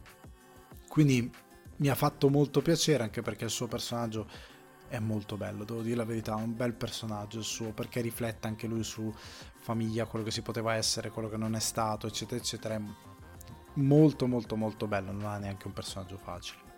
Miglior sceneggiatura originale Everything Everywhere All At Once. Io pensavo agli spiriti dell'isola. Ero convinto sarebbe andato agli spiriti dell'isola. E invece è andato a questo film. Non sono 100% convinto, mi rendo conto che gli spiriti dell'isola anche qui, facendo un discorso tecnico, è più tra virgolette facile da scrivere perché è un po' più lineare. Nel senso che è un po' più teatrale, un po' più drammatico nel senso classico. Everything Everywhere All At Once è un po' più complesso da scrivere perché comunque oltre ai temi devi riuscire a gestire i temi e le sue metafore attraverso degli elementi sci-fi e farli tornare tutti bene non è facilissimo e la sceneggiatura funziona da questo punto di vista. Vorrei rivedere tantissimo il film, lo rivedrò quanto prima, però funziona davvero e riuscire a tessere tutti quegli elementi attraverso gli elementi di fantasia in modo credibile bilanciando commedia e dramma come fanno loro e azione riuscendo a non sbrodolare da nessuna parte è estremamente complesso rispetto a una, a una scrittura come quella degli spiriti dell'isola che è una scrittura elevatissima perché Martin McDonagh ha fatto un lavoro incredibile dopo tre manifesti Ebbing ha dimostrato di essere un bravissimo regista e sceneggiatore non c'è nulla si mette in dubbio da questo punto di vista però posso capire la scelta anche se molto probabilmente eh, è una scelta appunto di premiare l'underdog più di altri, però gli spiriti dell'isola non meritava. La non originale Women Talking non posso dire niente perché non ho visto il film e non ho visto neanche Living e non ho visto neanche niente di nuovo sul fronte occidentale. Però questo Women Talking, il diritto di scegliere, lo recupererò quanto prima possibile. Miglior film internazionale mi mancano praticamente tutti perché ha vinto niente nuovo sul fronte occidentale. C'erano Argentina 1985 che è su Prime Video se non ricordo male, Close che è su Now Sky EO che non ho visto e The Quiet Girl che invece ho visto. Allora, non posso dire niente, appunto perché non avendo visto tutti i film, non posso davvero sbilanciarmi. Io credo, cerco di interpretare un pensiero, che abbia vinto niente di nuovo sul fronte occidentale, perché prima di tutto è ritornata la guerra in Europa, dopo moltissimo tempo. Secondo poi perché della prima guerra mondiale ci eravamo un po' scordati, abbiamo sempre preferito parlare della seconda guerra mondiale. E niente di nuovo sul fronte occidentale a livello letterario è un classico ed è un capolavoro e riporta molto bene determinati racconti di quello che è stato quel massacro. Ma io credo che sia stato votato perché um, è un tema molto forte e perché probabilmente il film tecnicamente ha degli standard che sono più vicini a Hollywood è anche per questo forse che è stato votato, perché da quel poco che ho visto è una sorta di film ambizioso alla Hollywood maniera, a livello di scene, fotografia, scenografia, ha quel tipo di respiro. Tutti gli altri no. E quindi probabilmente è stato votato anche per questa ragione. Miglior film di animazione ha vinto il Pinocchio di Guillermo del Toro. Io qua per me non c'erano dubbi, avendo visto gli altri. Non ho visto il gatto con gli stivali 2, però in tutta franchezza il lavoro fatto su Pinocchio è... Io non credo che il gatto con gli stivali 2, anche senza averlo visto, possa arrivare solo a competere. Il mostro dei mari non era così interessante. Red era molto bellino a livello di messaggio, ma tutto il resto era sostanzialmente eh, same old, same old Pixar a livello tecnico e via discorrendo. Marcel Dessel era quello che poteva competere di più. Eh, però Pinocchio anche qua ha un livello di, di, complessità infinitamente più alto. È quello che si inventa del Toro insieme a Mark Gustafsson, mm, sia nella messa in scena che nella sceneggiatura, è fenomenale. Miglior fotografia, il discorso che abbiamo fatto prima, ha vinto niente di nuovo sul fronte occidentale, mi fa piacere, quello che ho visto a livello fotografico eh, sembra molto interessante. Mi dispiace un po' per Bardo, non ho visto Empire of Light di Dickens che fa sempre dei gran lavori, però Bardo mi dispiace perché ora non ho visto niente di nuovo sul fronte occidentale, ma Bardo ha dei momenti, siccome la fotografia è tutto, non è solo le luci, ma è movimenti di macchine, eccetera, eccetera, Bardo ha dei momenti veramente incredibili, ma veramente incredibili su un piano tecnico. Cioè anche solo pensare tutta quell'intera scena di lui quando torna in Argentina, poi che critica un po' Desaparecidos, i Conquistadores, a un certo punto sono tutti a terra, lui si trova da solo e cammina, c'è questo piano sequenza, se non ricordo male, della macchina che lo segue, poi lui sale sulla pila e si mette a parlare col Conquistadores. È una roba stupenda, ma non è solo l'unico esempio, ce ne sono molti altri, a livello tecnico Bardo è straordinario, anche nella scena in bagno col padre. Io pensavo avrebbe vinto lui però evidentemente Netflix non è stata così forte a veicolare questo film che non è andato così bene a livello di re- reazioni, di reaction in, eh, negli Stati Uniti, anche se Del Toro lo ha difeso a spada tratta, cioè a dire questa cosa. Miglior montaggio Everything Everywhere All At Once, ne avevamo parlato prima. Miglior scenografia, niente di nuovo sul fronte occidentale. Migliori costumi, Black Panther. Va bene. Miglior trucco parrucco, The Whale allora, in The Whale c'è una Fat Suite, che è quella di Brendan Fraser, tutto il resto è molto standard. In The Batman c'è il pinguino, che è incredibile, è incredibile, è incredibile. Tutti i vari personaggi, il trucco eh, del, dell'enigmista, eccetera, eccetera. Eh. Perché non ha vinto? Perché? Vabbè, eh, ma anche migliori costumi, eh. Beh Wakanda Forever, con tutto il rispetto, The Batman era meglio, cioè secondo me. ma anche Elvis era meglio, ma anche Babylon era meglio, cioè, ma anche, no, gli altri due non, non saprei. Però Black, Black Panther rispetto a Elvis e Babylon secondo me è molto indietro. Cioè, io l'ho visto Babylon, la cura dei costumi, eccetera, eccetera, molto più interessante rispetto a Black Panther Wakanda Forever che ha un sacco di roba in CGI. Chiariamoci, però va bene. Miglior colonna sonora, niente di nuovo sul fronte occidentale, qua non lo posso sapere perché ho visto gli altri che erano Babylon, The Fablemans, The Fablemans Everything Everywhere All At Once e Gli Spiriti dell'Isola. Non ne ho idea, però ecco. Miglior canzone, quella di RRR, però era, era non era scritto, di là, di là nell'introduzione c'è anche eh, questa cosa, quindi Miglior sonoro Top Gun Maverick, e ci posso credere. Miglior effetti visivi Avatar, vabbè non c'era competizione. Miglior documentario Navalny, lo recupererò perché mi sembra molto interessante. Miglior cortometraggio documentario Ragu, il piccolo elefante. Miglior cortometraggio An Irish Goodbye Miglior cortometraggio di animazione Il bambino la talpa, la volpe e il cavallo che è su Apple TV Plus. E non l'ho ancora visto, mannaggia a me, però ecco se volete recuperarlo lo trovate lì e qui si è chiusa la serata. Quindi Everything Everywhere All At Once, 7 statuette, niente di nuovo sul fronte occidentale, 4, The Whale 2, Top Gun Maverick 1 e via a scendere. Gli Spiriti dell'Isola 0, Elvis 0, The Fablemans 0, Tar 0, Babylon 0, Triangle of Sadness C 0, Batman 0, Living 0. Io credo che vedere 0 su The Batman Babylon e gli spiriti dell'isola e Fablemans mi fa un po' male devo dire la verità. Mi fa un po' male. Non è importante, devo, bisogna anche dire questo, però mi fa un po' male perché a livello di, di interpretazioni, di cure di regia c'era tanta roba interessante. Però discorso l'ho già fatto, è stata presa una scelta che non mi sento di condannare, anzi per certi versi mi sento di condividere, per certi altri versi io come al solito inviterei l'Academy a essere un po' più cauto su certe cose e a pensare due o tre volte prima di buttarsi perché uno dice sono un organismo intero che si mette d'accordo no però sappiamo che funziona tramite PR eccetera eccetera eccetera eccetera. Discorso lungo annoso che facciamo tutti gli anni quindi non stiamo qui a rifarlo però potevano un attimino si potrebbe essere un po' più quadrati però non è stata una, una, brutta edizione. Io confido nel fatto che quella dell'anno prossimo sia ancora migliore perché in sala sta uscendo qualsiasi cosa, quindi potrebbe essere ancora un'annata più interessante.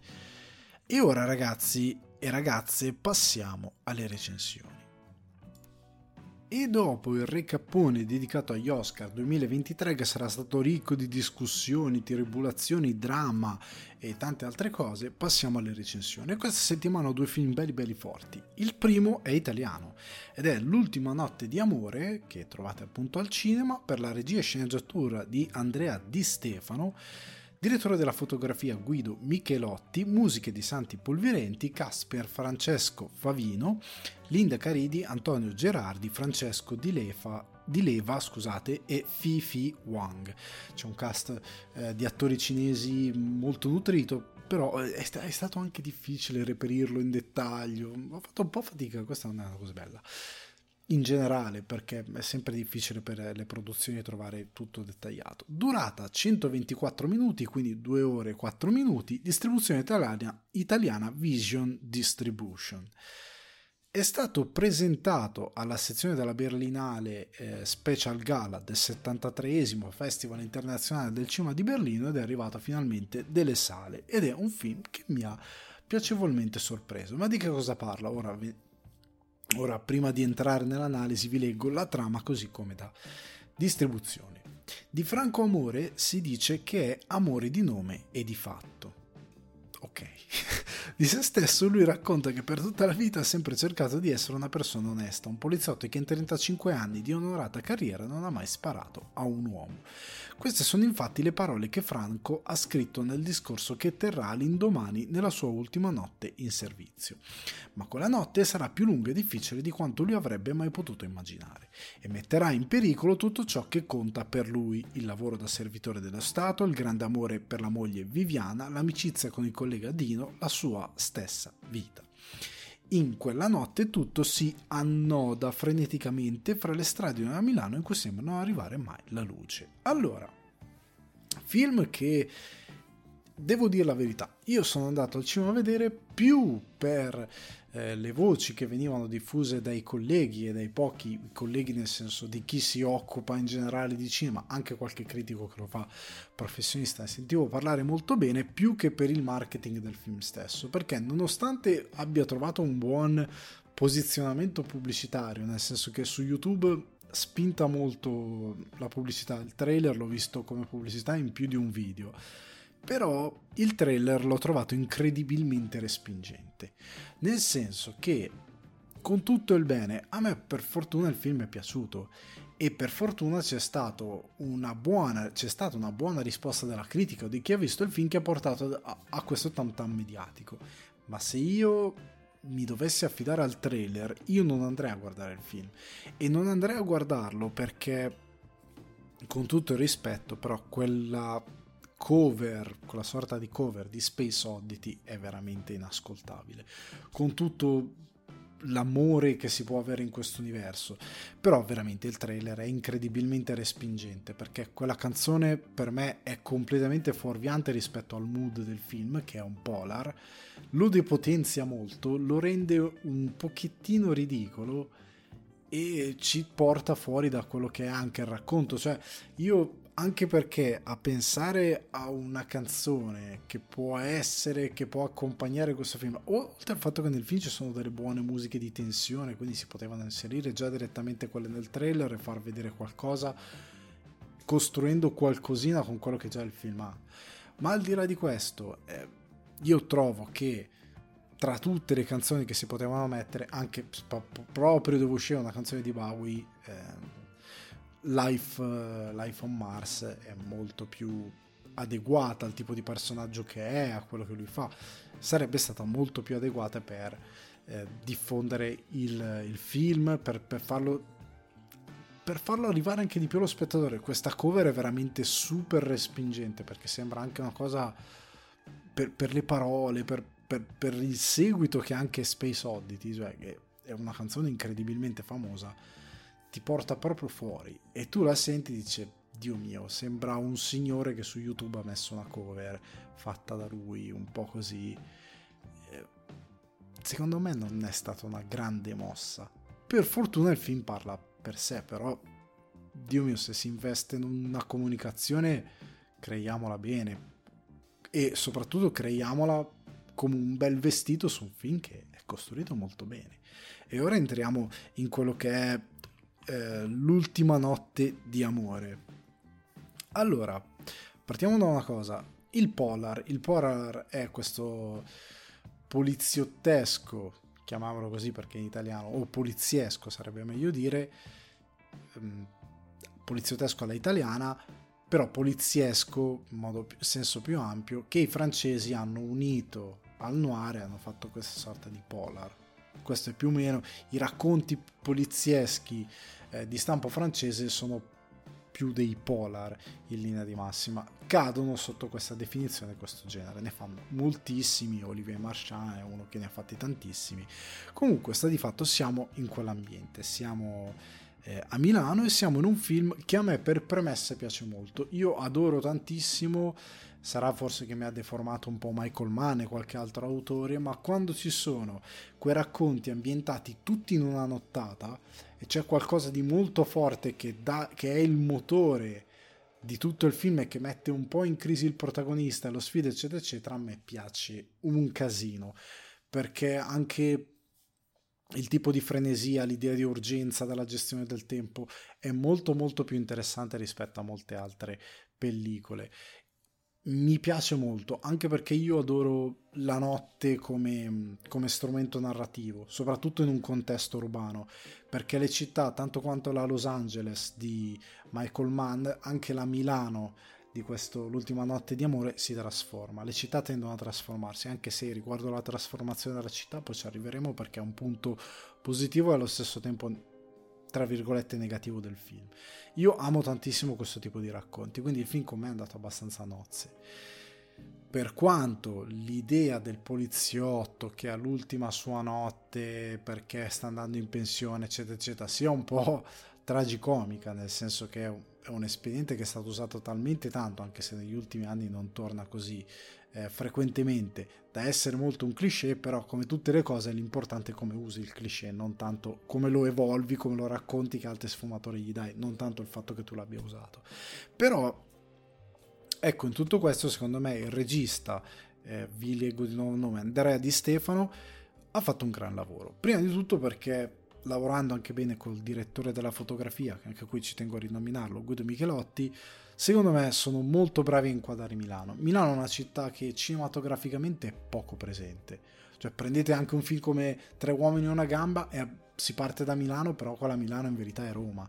Cioè si tende tante volte a dimenticare che Milano ha una sua possibilità di essere inquadrata. Per, per quanto mi riguarda ha un suo fascino soprattutto quando si va verso la notte.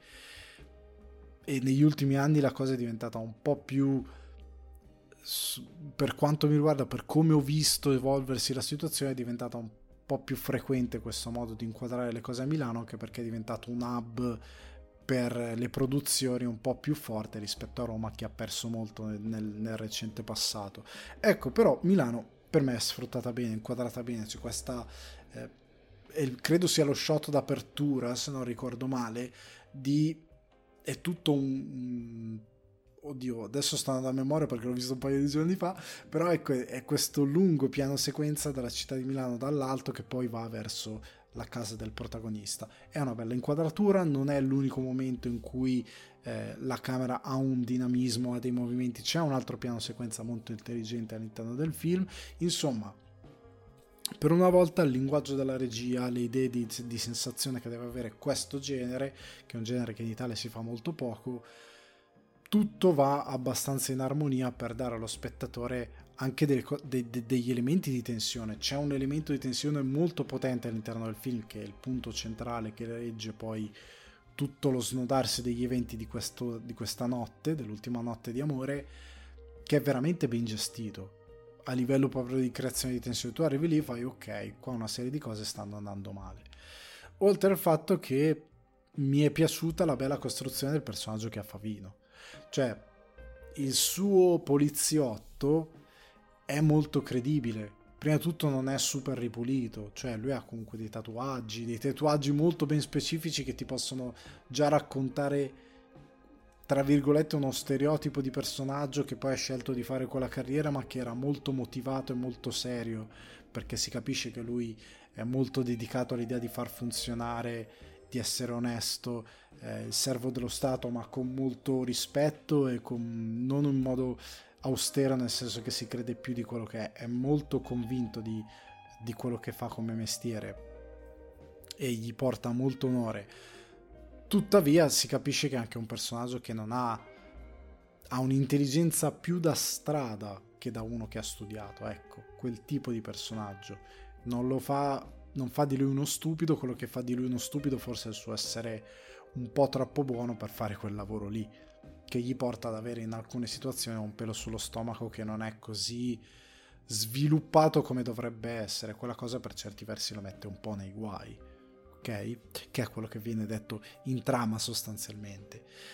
Mi piace il fatto che il film non abbia spinto la polizia né da un lato è un pregio ma è anche un difetto, nel senso il film è un po' forse un po' cerchiobottista nel dipingere la polizia, non è troppo spinto verso il farti capire che certe cose ci sono e ci sono perché la polizia, tra virgolette, in questi, in questi casi si tende un po' a generalizzare ed è sempre sbagliato, però chi fa arte dovrebbe scegliere degli strati di lettura più complessi. Qua non era il caso, magari di evolvere troppo perché non siamo magari nel noir, eccetera, eccetera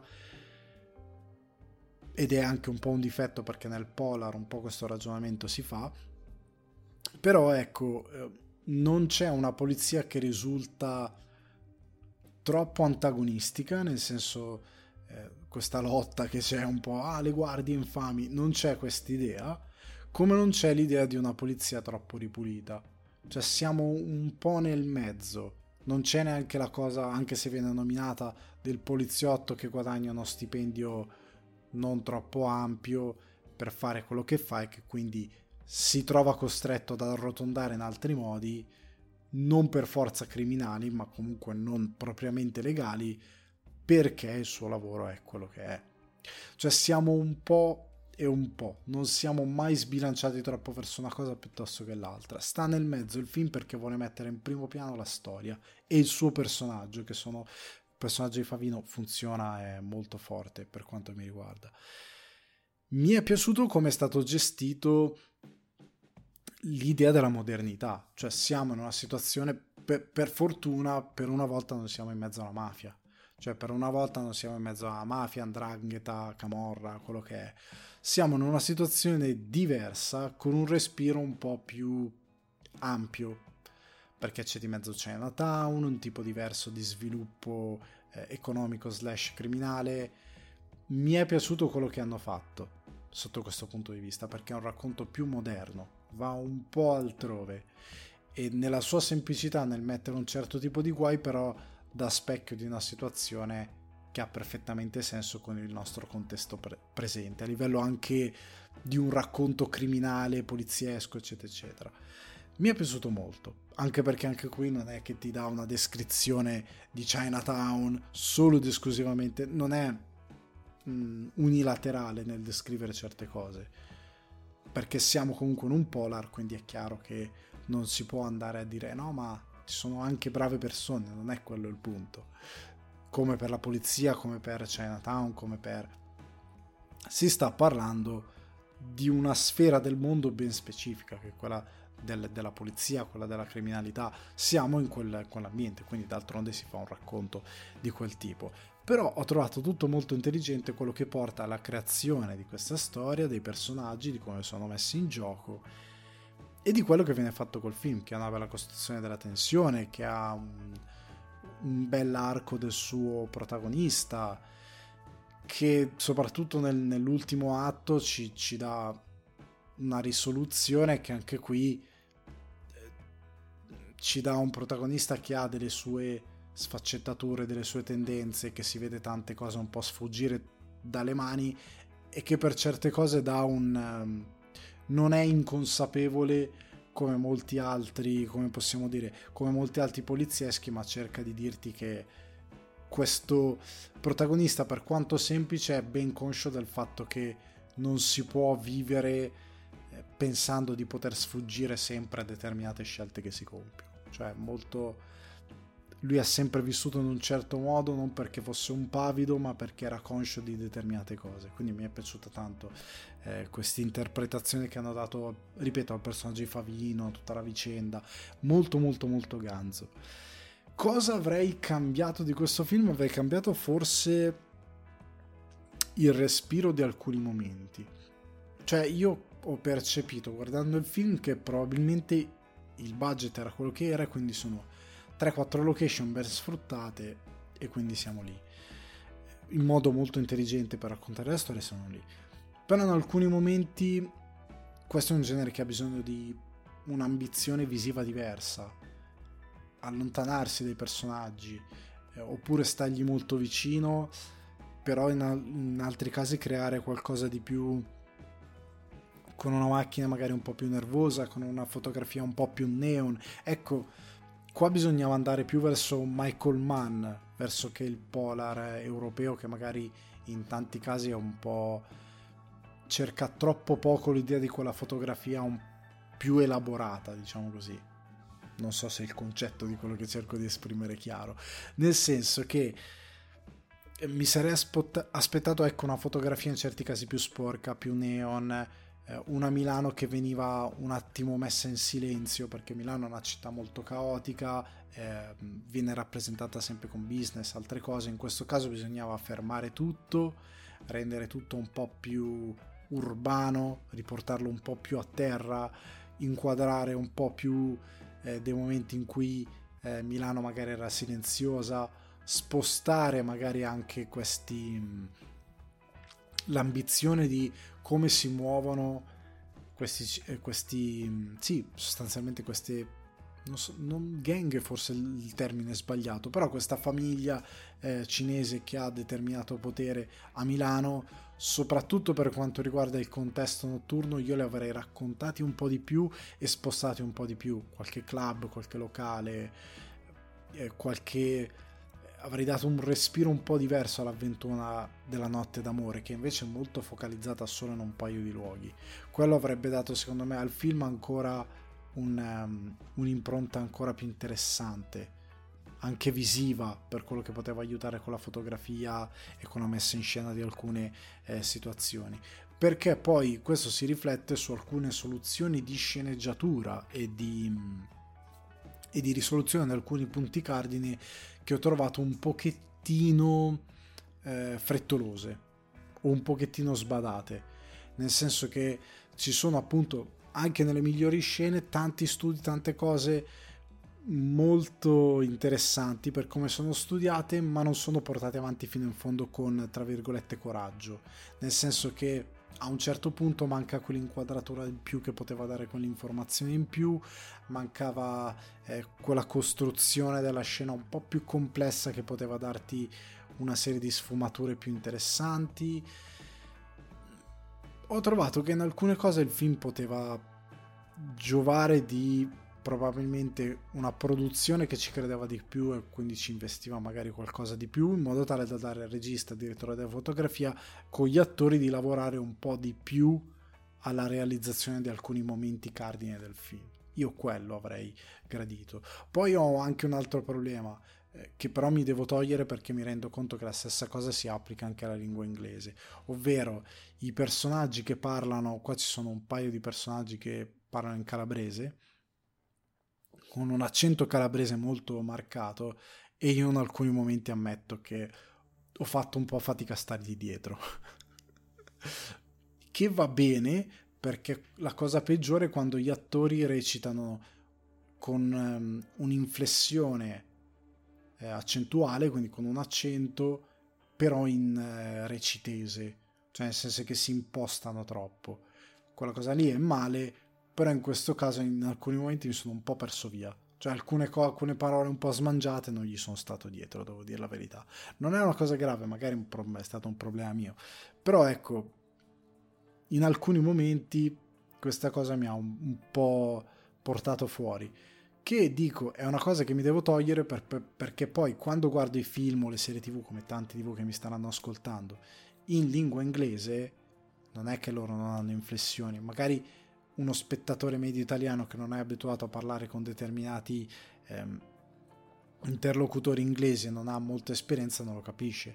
Però io tipo essendo stato molto tempo fuori e avendo una vasta esperienza di anche guardare roba in lingua originale e porre magari attenzione a accenti, dizione eccetera eccetera, inizio un attimino a capire ah ma quello, eh, quello è un po' più inglese però non è eh, magari un inglese pulito da recitazione londinese un po' più verso eh, il eh, Shore, quindi Newcastle, quelle zone lì. Quell'altro è scozzese, quell'altro è irlandese, quell'altro è nord irlandese e quell'altro invece chiaramente è più um, americano, statunitense, cerca di parlare più pulito, quello è delle zone del sud, quindi magari pensi a un Matthew McConaughey che è un po' più Texas, quelle zone lì anche loro quando giocano con determinati personaggi sfruttano le loro inflessioni che poi vanno a modificare come recitano e come parlano. Eh, ad esempio se riguardate Friends in lingua originale, Jennifer Aniston ha un accento incredibile che non avevo mai notato prima perché guardandolo doppiato, ma le prime volte che lo guardavo non ci avevo fatto caso anche in inglese. Riguardandolo nei, nel recente passato, negli ultimi due o tre anni, ci sono fatto caso di più in italiano è la stessa cosa, se uno si esibisce in un accento un po' più regionale, se magari lo sviluppa bene come in questo film, può essere un po', può portare un po' lo spettatore a, a ricevere una sorta di... Eh, può, può, disorientarlo un po', ecco, però non è una cosa grave, è una cosa assolutamente eh, abbordabile a livello di fruizione, cioè non succede niente di particolare. Però ecco, chiudendo, questo L'ultima notte di amore a me è piaciuto. Lo ritengo un bel film che è riuscito. Eh, Pier Francesco Favino, tanti diranno perché chiamano sempre lui? Perché al di là del meme è un grande attore, lo diciamo anche per nostalgia quest'anno. È un grande attore, anche qua riesce a essere credibile nel fare questo poliziotto, essere un po' più mesto in certi momenti, essere un po' più compassato, contenuto, il panico. È, è davvero capace di venderti questo poliziotto senza essere mai macchiettistico. È sempre quello il punto, perché molto facilmente un altro nei suoi panni con un certo tipo di quei tatuaggi, un certo tipo di storico del personaggio sarebbe andato più sopra le righe. Lui l'ha tenuto molto bene e soprattutto lui si ricorda che non deve esibirsi in recitese, il suo modo di parlare cerca sempre di modularsi rispetto a quello che sta interpretando e quindi dà credibilità al suo personaggio. Però ecco, sono stati tutti molto bravi, il film è molto gradevole, se vi piacciono i polizieschi questo film è perfettamente godibile, non ha nulla da invidiare a molte altre produzioni. Certo, ripeto, con un sistema produttivo di cinema italiano un po' più ambizioso si sarebbe ampiamente potuto investire un po' di più, dare dei mezzi un po' più interessanti, riportare Milano a un tipo di polar un po' più alla Michael Mann piuttosto che tenerlo su uno standard un po' nostro europeo che secondo me lo depotenzia un po'. Sarebbe stato più interessante dare a Milano un volto proprio diverso. Ehm, questo, secondo me, questo studio sarebbe stato più ganzo perché le nostre città hanno del potenziale per essere molto cool anche in un setup notturno. Cioè, e invece non, sono vuote le strade di Milano con i fari, ma non c'è un'area molto particolare. Quella cosa lì ci sarebbe stato da investire di più e anche nella costruzione di alcune ehm, soluzioni di sceneggiatura, però rimane comunque un buon film. Veniamo alla recensione che chiude il podcast, che è invece quella di Scream 6, che è uscito al cinema. Regia tornano Matt Bettinelli Olpin e Tyler G- eh, Gillet.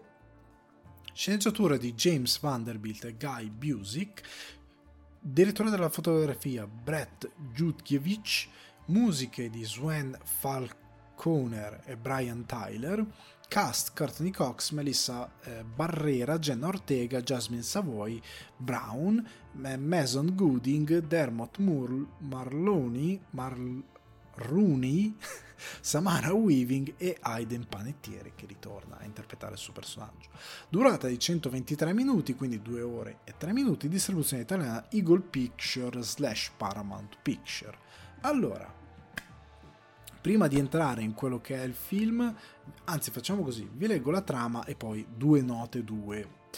Allora, questa continuazione segue i sopravvissuti agli ultimi omicidi di Ghostface, le sorelle Samantha e Tara Carpenter e i gemelli Chad e Mindy Mix, che si lasciano Woodsboro alle spalle e iniziano un nuovo capitolo della loro vita a New York, solo per ritrovarsi nuovamente tormentati da una serie di omicidi perpetrati da un nuovo killer Ghostface. Allora, due note due.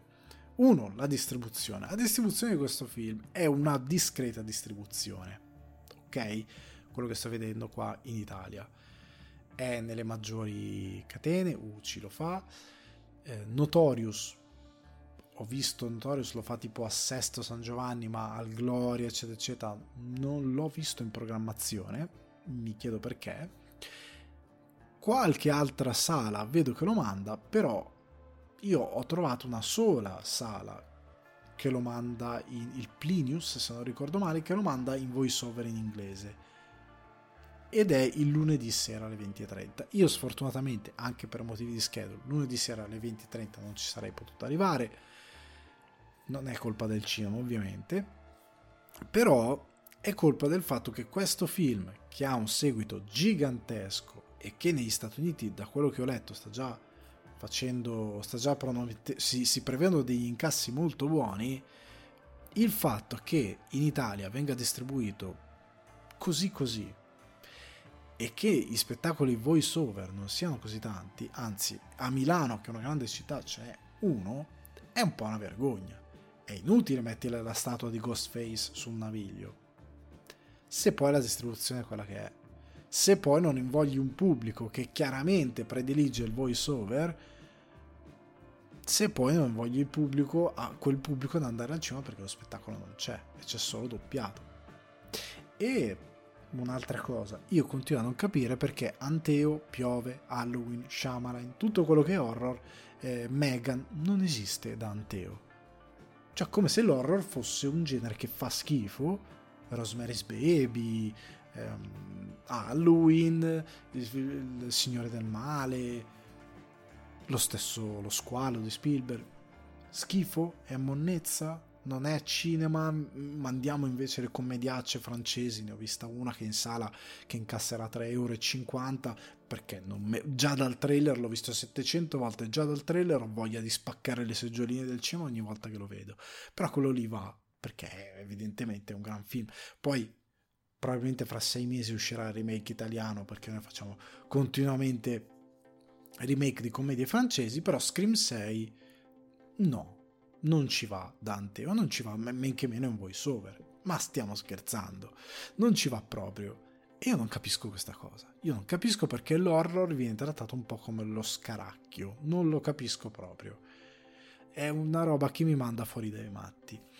Il doppiaggio, io con tutto il rispetto per chi fa il lavoro del doppiaggio, perché come dico sempre, io non sono contro il doppiaggio, il doppiaggio va bene, perché comunque aiuta la fruizione delle, delle opere e non tutti hanno la cultura o semplicemente la, la, capacità di riuscire a seguire un film in voice over seguendo, leggendo i sottotitoli, perché io vedo tanto pubblico che sì, va al cinema, si guarda il film in voice over, ma passa più tempo a leggere il sottotitolo che effettivamente a guardare il film.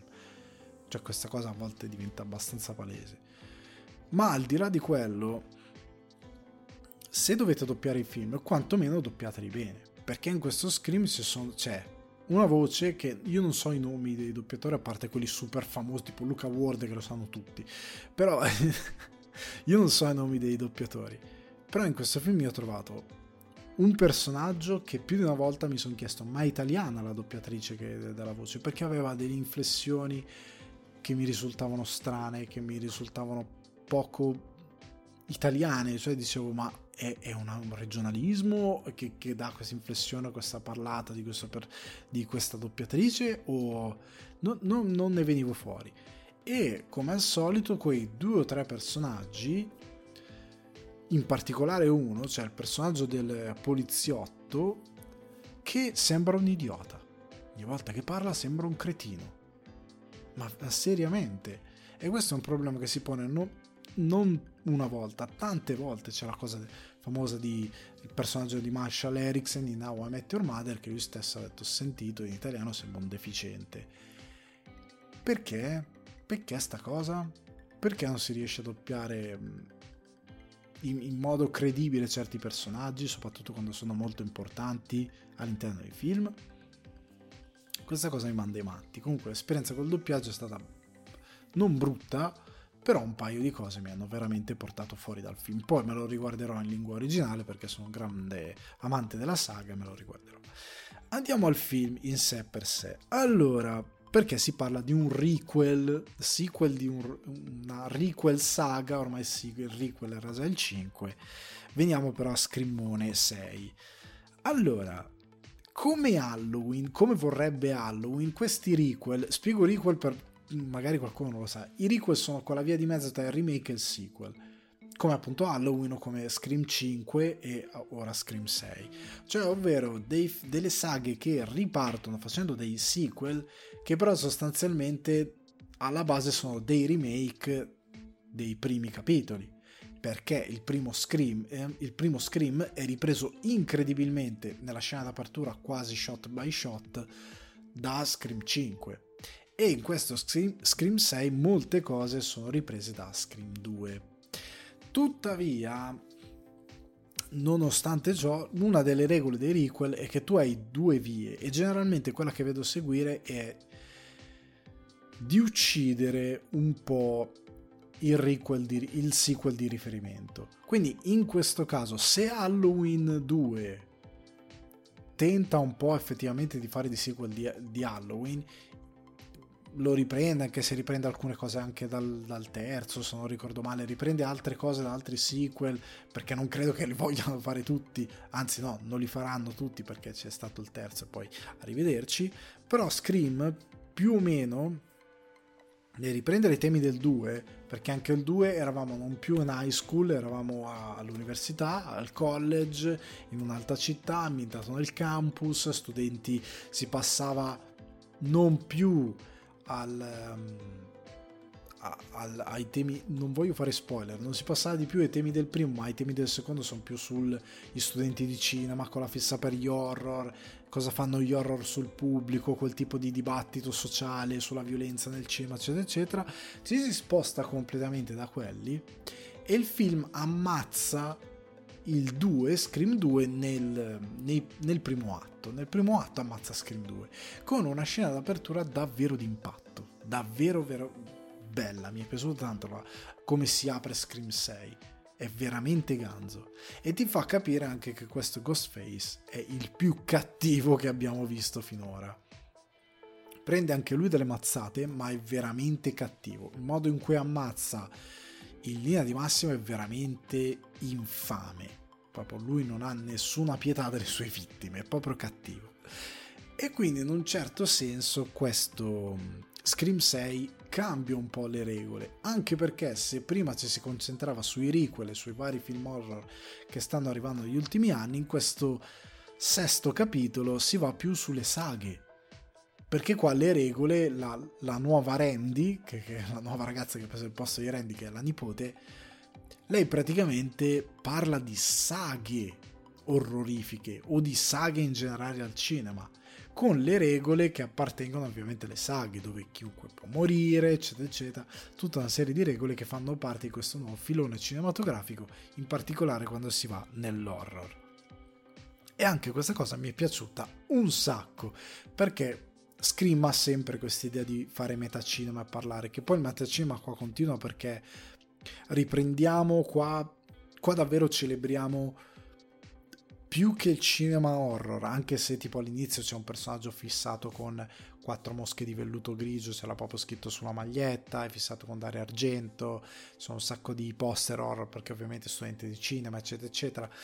È molto ganzo il discorso che si fa all'inizio, però viene ucciso quel discorso perché l'idea è una cosa diversa e qua si celebra di più Ghostface cioè in questo film, anche con la scusa che è Halloween, e quindi come dai trailer ci sono quelle scene con loro nella metro e tutti con la maschera di Ghostface, è un po' un modo per dire con Requel abbiamo riportato la potenza di questo personaggio e in questo sequel a livello di metacinema ritornando Ghostface tutti sanno di nuovo chi è quindi esplode la mania. Halloween sono tutti vestiti cioè non tutti però un sacco di gente vestita da Ghostface ed è molto carino questo discorso, è utile anche a sviluppare un elemento di tensione, ma mi è piaciuto tanto come l'idea del film sia molto celebrativo verso il personaggio, che è meravigliosamente protagonista, perché anche le, le, le regole del film, i ragionamenti che fanno i, i protagonisti sono su tutti in funzione su questa figura incredibile perché Ghostface è bello Scream sapete quando è bello? Dall'inizio fino alla parte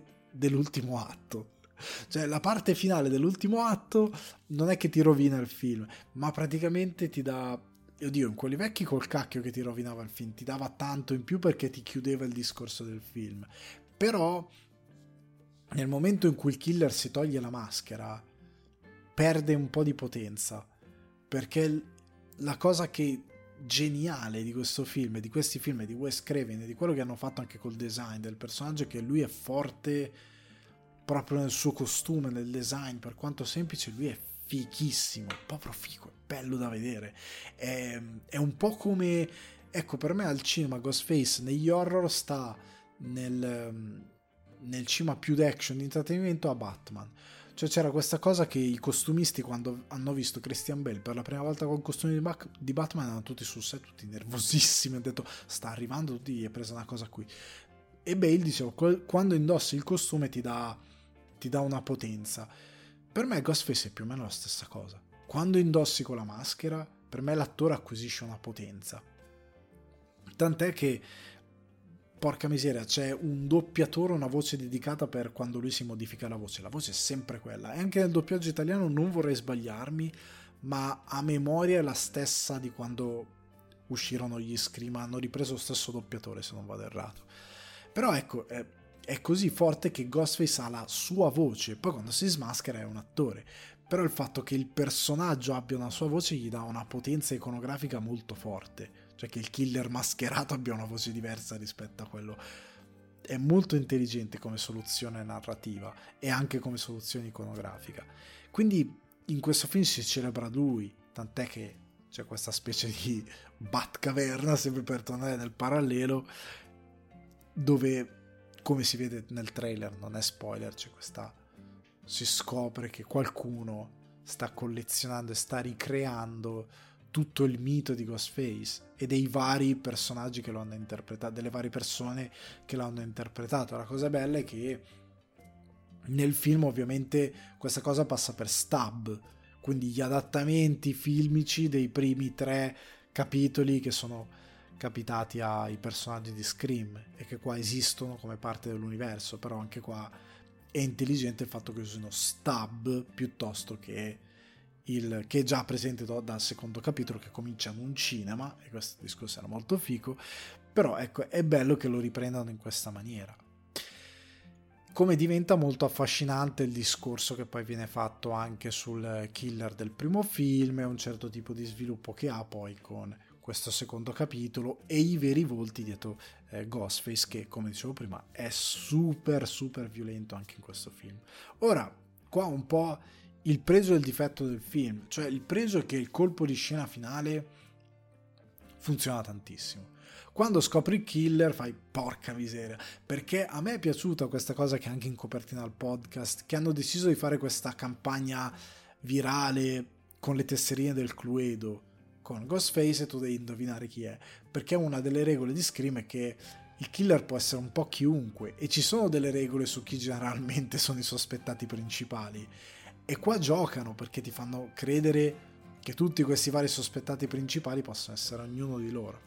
Però il colpo di scena alla fine fai porca miseria, non ci avevo pensato. Almeno io non ci avevo proprio pensato a quella soluzione e risponde a tante cose che uno potrebbe trovare illogiche all'interno del film, che è quello che Scream ha sempre fatto nel, nel rivelare, eh, nello svelare il volto dell'assassino, perché ti chiede come è fatto a fare questa cosa, poi quando viene svelato è sempre, ah sono due, piuttosto che così, ci sono sempre delle motivazioni. Tuttavia, per quanto fico il colpo di scena, rovinato al doppiaggio per me, per quanto fico il colpo di scena, eh, il problema è che se accendi il cervello un secondo, cosa che a me è capitata al cinema, perché per fortuna lo tengo attivo quanto più tempo possibile, considerando il tempo del racconto e considerando come anche i protagonisti di questa saga e come si muove questa saga, l'attenzione che viene data agli eventi di questa saga, non è, non è proprio credibile. Cioè, per quanto funzionale a livello di cioè, voi probabilmente guardate e farete, porca miseria, che ficata questo plot twist. Sì, ok, ti dà l'effetto sorpresa, poi ci pensi un secondo quando esci dalla sala e pensi, però non è molto solido, perché non tanto nella realtà del film, quanto nelle logiche che dovrebbero esserci all'interno del film, considerando che loro fanno continuamente una determinata cosa che riverbera all'interno del film e che crea dei contrasti e dei conflitti tra i protagonisti, non ha tanto senso che nessuno si sia accorto che il killer fin da subito era, era um, quella persona lì, diciamo così in modo tale da non fare spoiler. È abbastanza assurdo, non, non è non è super solida come conclusione. Non ti vengono messe per fortuna in scena le obiezioni per farti dire questa conclusione non è solida, ma se ci pensi fai, mm, sta in piedi un po' scricchiolando questa cosa, sta in piedi proprio se non ci pensi, così un po' ci arrivi. Però al di là di questo e al di là anche di una scena dove hanno fatto un po' una nolanata, nel senso che tante volte nella, nella, messa in scena di alcune dinamiche d'azione ci si dimentica delle logiche che dovrebbe rispettare un personaggio che ha in mano una pistola e che sa sparare. Non uno che non sa sparare, ma uno che sa sparare. C'è una scena dove per dare eh, la giusta... per arrivare al giusto momento di sviluppo del plot, che è anche molto fico, cioè per far vedere una cosa molto fica a livello di idea, per metterla in scena, hanno attuato una soluzione che lì per lì a livello di dinamica diciamo di, di, combattimento diciamo così messa in scena di una dinamica che coinvolge un'arma da fuoco non ha davvero troppo senso. È un po' una non la nata e prima o poi se ne parleremo a livello di spoiler.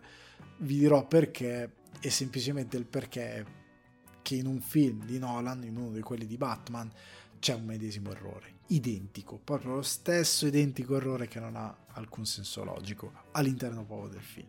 Però al di là di questo, che sono uno è un neo, l'altro è anche lui un neo, che puoi stare lì a spulciare se ci guardi un attimino di più, nell'economia della cosa, della sospensione dell'incredulità del film, eccetera, eccetera, di quello che il film fa, Scream 6 funziona.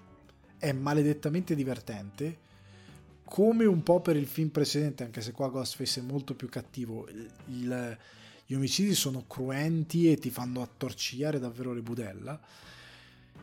Il mito è veramente rispettato, cioè qua Ghostface è messo al centro ed è amplificato tantissimo ed è, ed è ganzissimo. I nuovi protagonisti funzionano, a me piacciono, Jenna Ortega, la sorella, gli altri due ragazzi, i fratelli, eh, nipoti di Randy, secondo me sono molto fichi il film mi ha divertito tantissimo perché è sviluppato molto bene nei suoi punti cardine migliori che vi ho già spiegato, non ve li vado a eh, ripetere nuovamente mentre vi spacco le dita.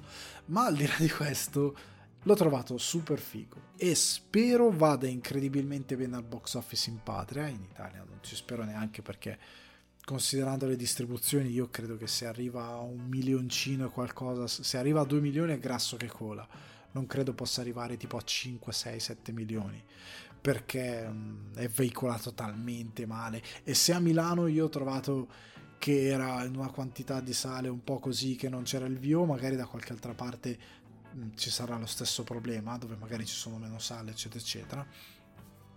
Però ecco ragazzi se avete dubbi, ah vado a vederlo, non vado a vederlo, se avete visto il 5 fiondatevi in sala, se non l'avete ancora visto guardatevi il 5 che è su Paramount Plus e, o in qualsiasi modo possi, comprate il Blu-ray, fate qualcosa, guardatevelo e poi andate in sala. L'unica cosa che ho trovato un po' così così, ecco, non un po' così così, ma opinabile, questa è una cosa sulla quale si può discutere o meno, è che questo sesto capitolo, se uno metti caso che uno sia appassionato a Scream, a quest'ora dovrebbe averlo già fatto, però visto che si parla tanto dei vari film, perché si fa molto, si lavora molto sulla mitologia, se uno dice a metà film, cacchio, mi devo vedere anche quelli vecchi, ti si viene spoilerato tutto di quelli chi è l'assassino, tutto. Ti fanno un'opera di spoiler, non solo del primo, anche del secondo, del terzo, del quarto, tutto. Quindi, se non avete visto i, i precedenti e magari avete nutrita curiosità a recuperarli, fatevi una mini maratona della, de, de, dei quattro prima, o almeno della trilogia originale. Eh, iniziale, poi il quarto se lo potete se lo aggiungete meglio anche perché capite chi è il personaggio di Aiden Panettiere anche se viene spiegato molto eh, facilmente non, è, non occorre che voi vediate i film precedenti. Però se vi appassiona e volete godervi quella cosa di capire chi è Ghostface prima di vedere questo fatevi una maratoncina e guardatevi quelle precedenti se no vi spoilerà tutto e vi toglie un po' il sapore di quella cosa la prima volta che vedi uno Scream, anche se io me li sono visti 200 volte pur conoscendo a, a menadito, però perché ti piacciono. Però se avete l'effetto sorpresa delle prime volte è più divertente, o comunque il fatto di poter giocare e cercare di capire chi è Ghostface è molto più ganzo. Quindi, film per me ampiamente promosso, andate a vederlo al cinema, vi prego supportate l'horror e fategli sfondare questo incasso anche in Italia, perché io sono davvero sorpreso che ancora ci sia fatica nel distribuire cinema horror, che comunque ci sia, non capisco bene se è qualche stigma, non capisco bene, però è che io non riesca a trovare in una città come Milano più di una possibilità di vedere in, ehm, in, in lingua originale un film come Scream, che è una delle saghe cinematografiche più eh, famose del, del, dell'horror dello slasher che ha rivoluzionato lo slasher, eccetera, eccetera, lo trovo veramente paradossale. Cioè, siamo, siamo alla follia, considerando quanto incassa bene. Poi inutile mettiamo l'estate al naviglio se una sala lo dà in view. Quindi, Ragazzi, a questo punto io vi saluto, ragazzi e ragazze, anche questa puntata si conclude. Vi ricordo che se volete supportare sul divano di Ale le mire d'espansione per un giardino zen migliore, potete farlo su patreon.com slash sul divano di Ale, altrimenti tenete a mente che sul divano di Ale è un confortevole piacere da condividere con gli amici e gli appassionati di cinema e televisione e che potete trovare su Spotify, Apple Podcast, Amazon Music e Acast. Seguite anche il canale YouTube Alessandro Di Guardi per i contenuti esclusivi e ricordate di iscrivervi e attivare la campanella. Un caloroso saluto al vostro host, Alessandro Di Guardi.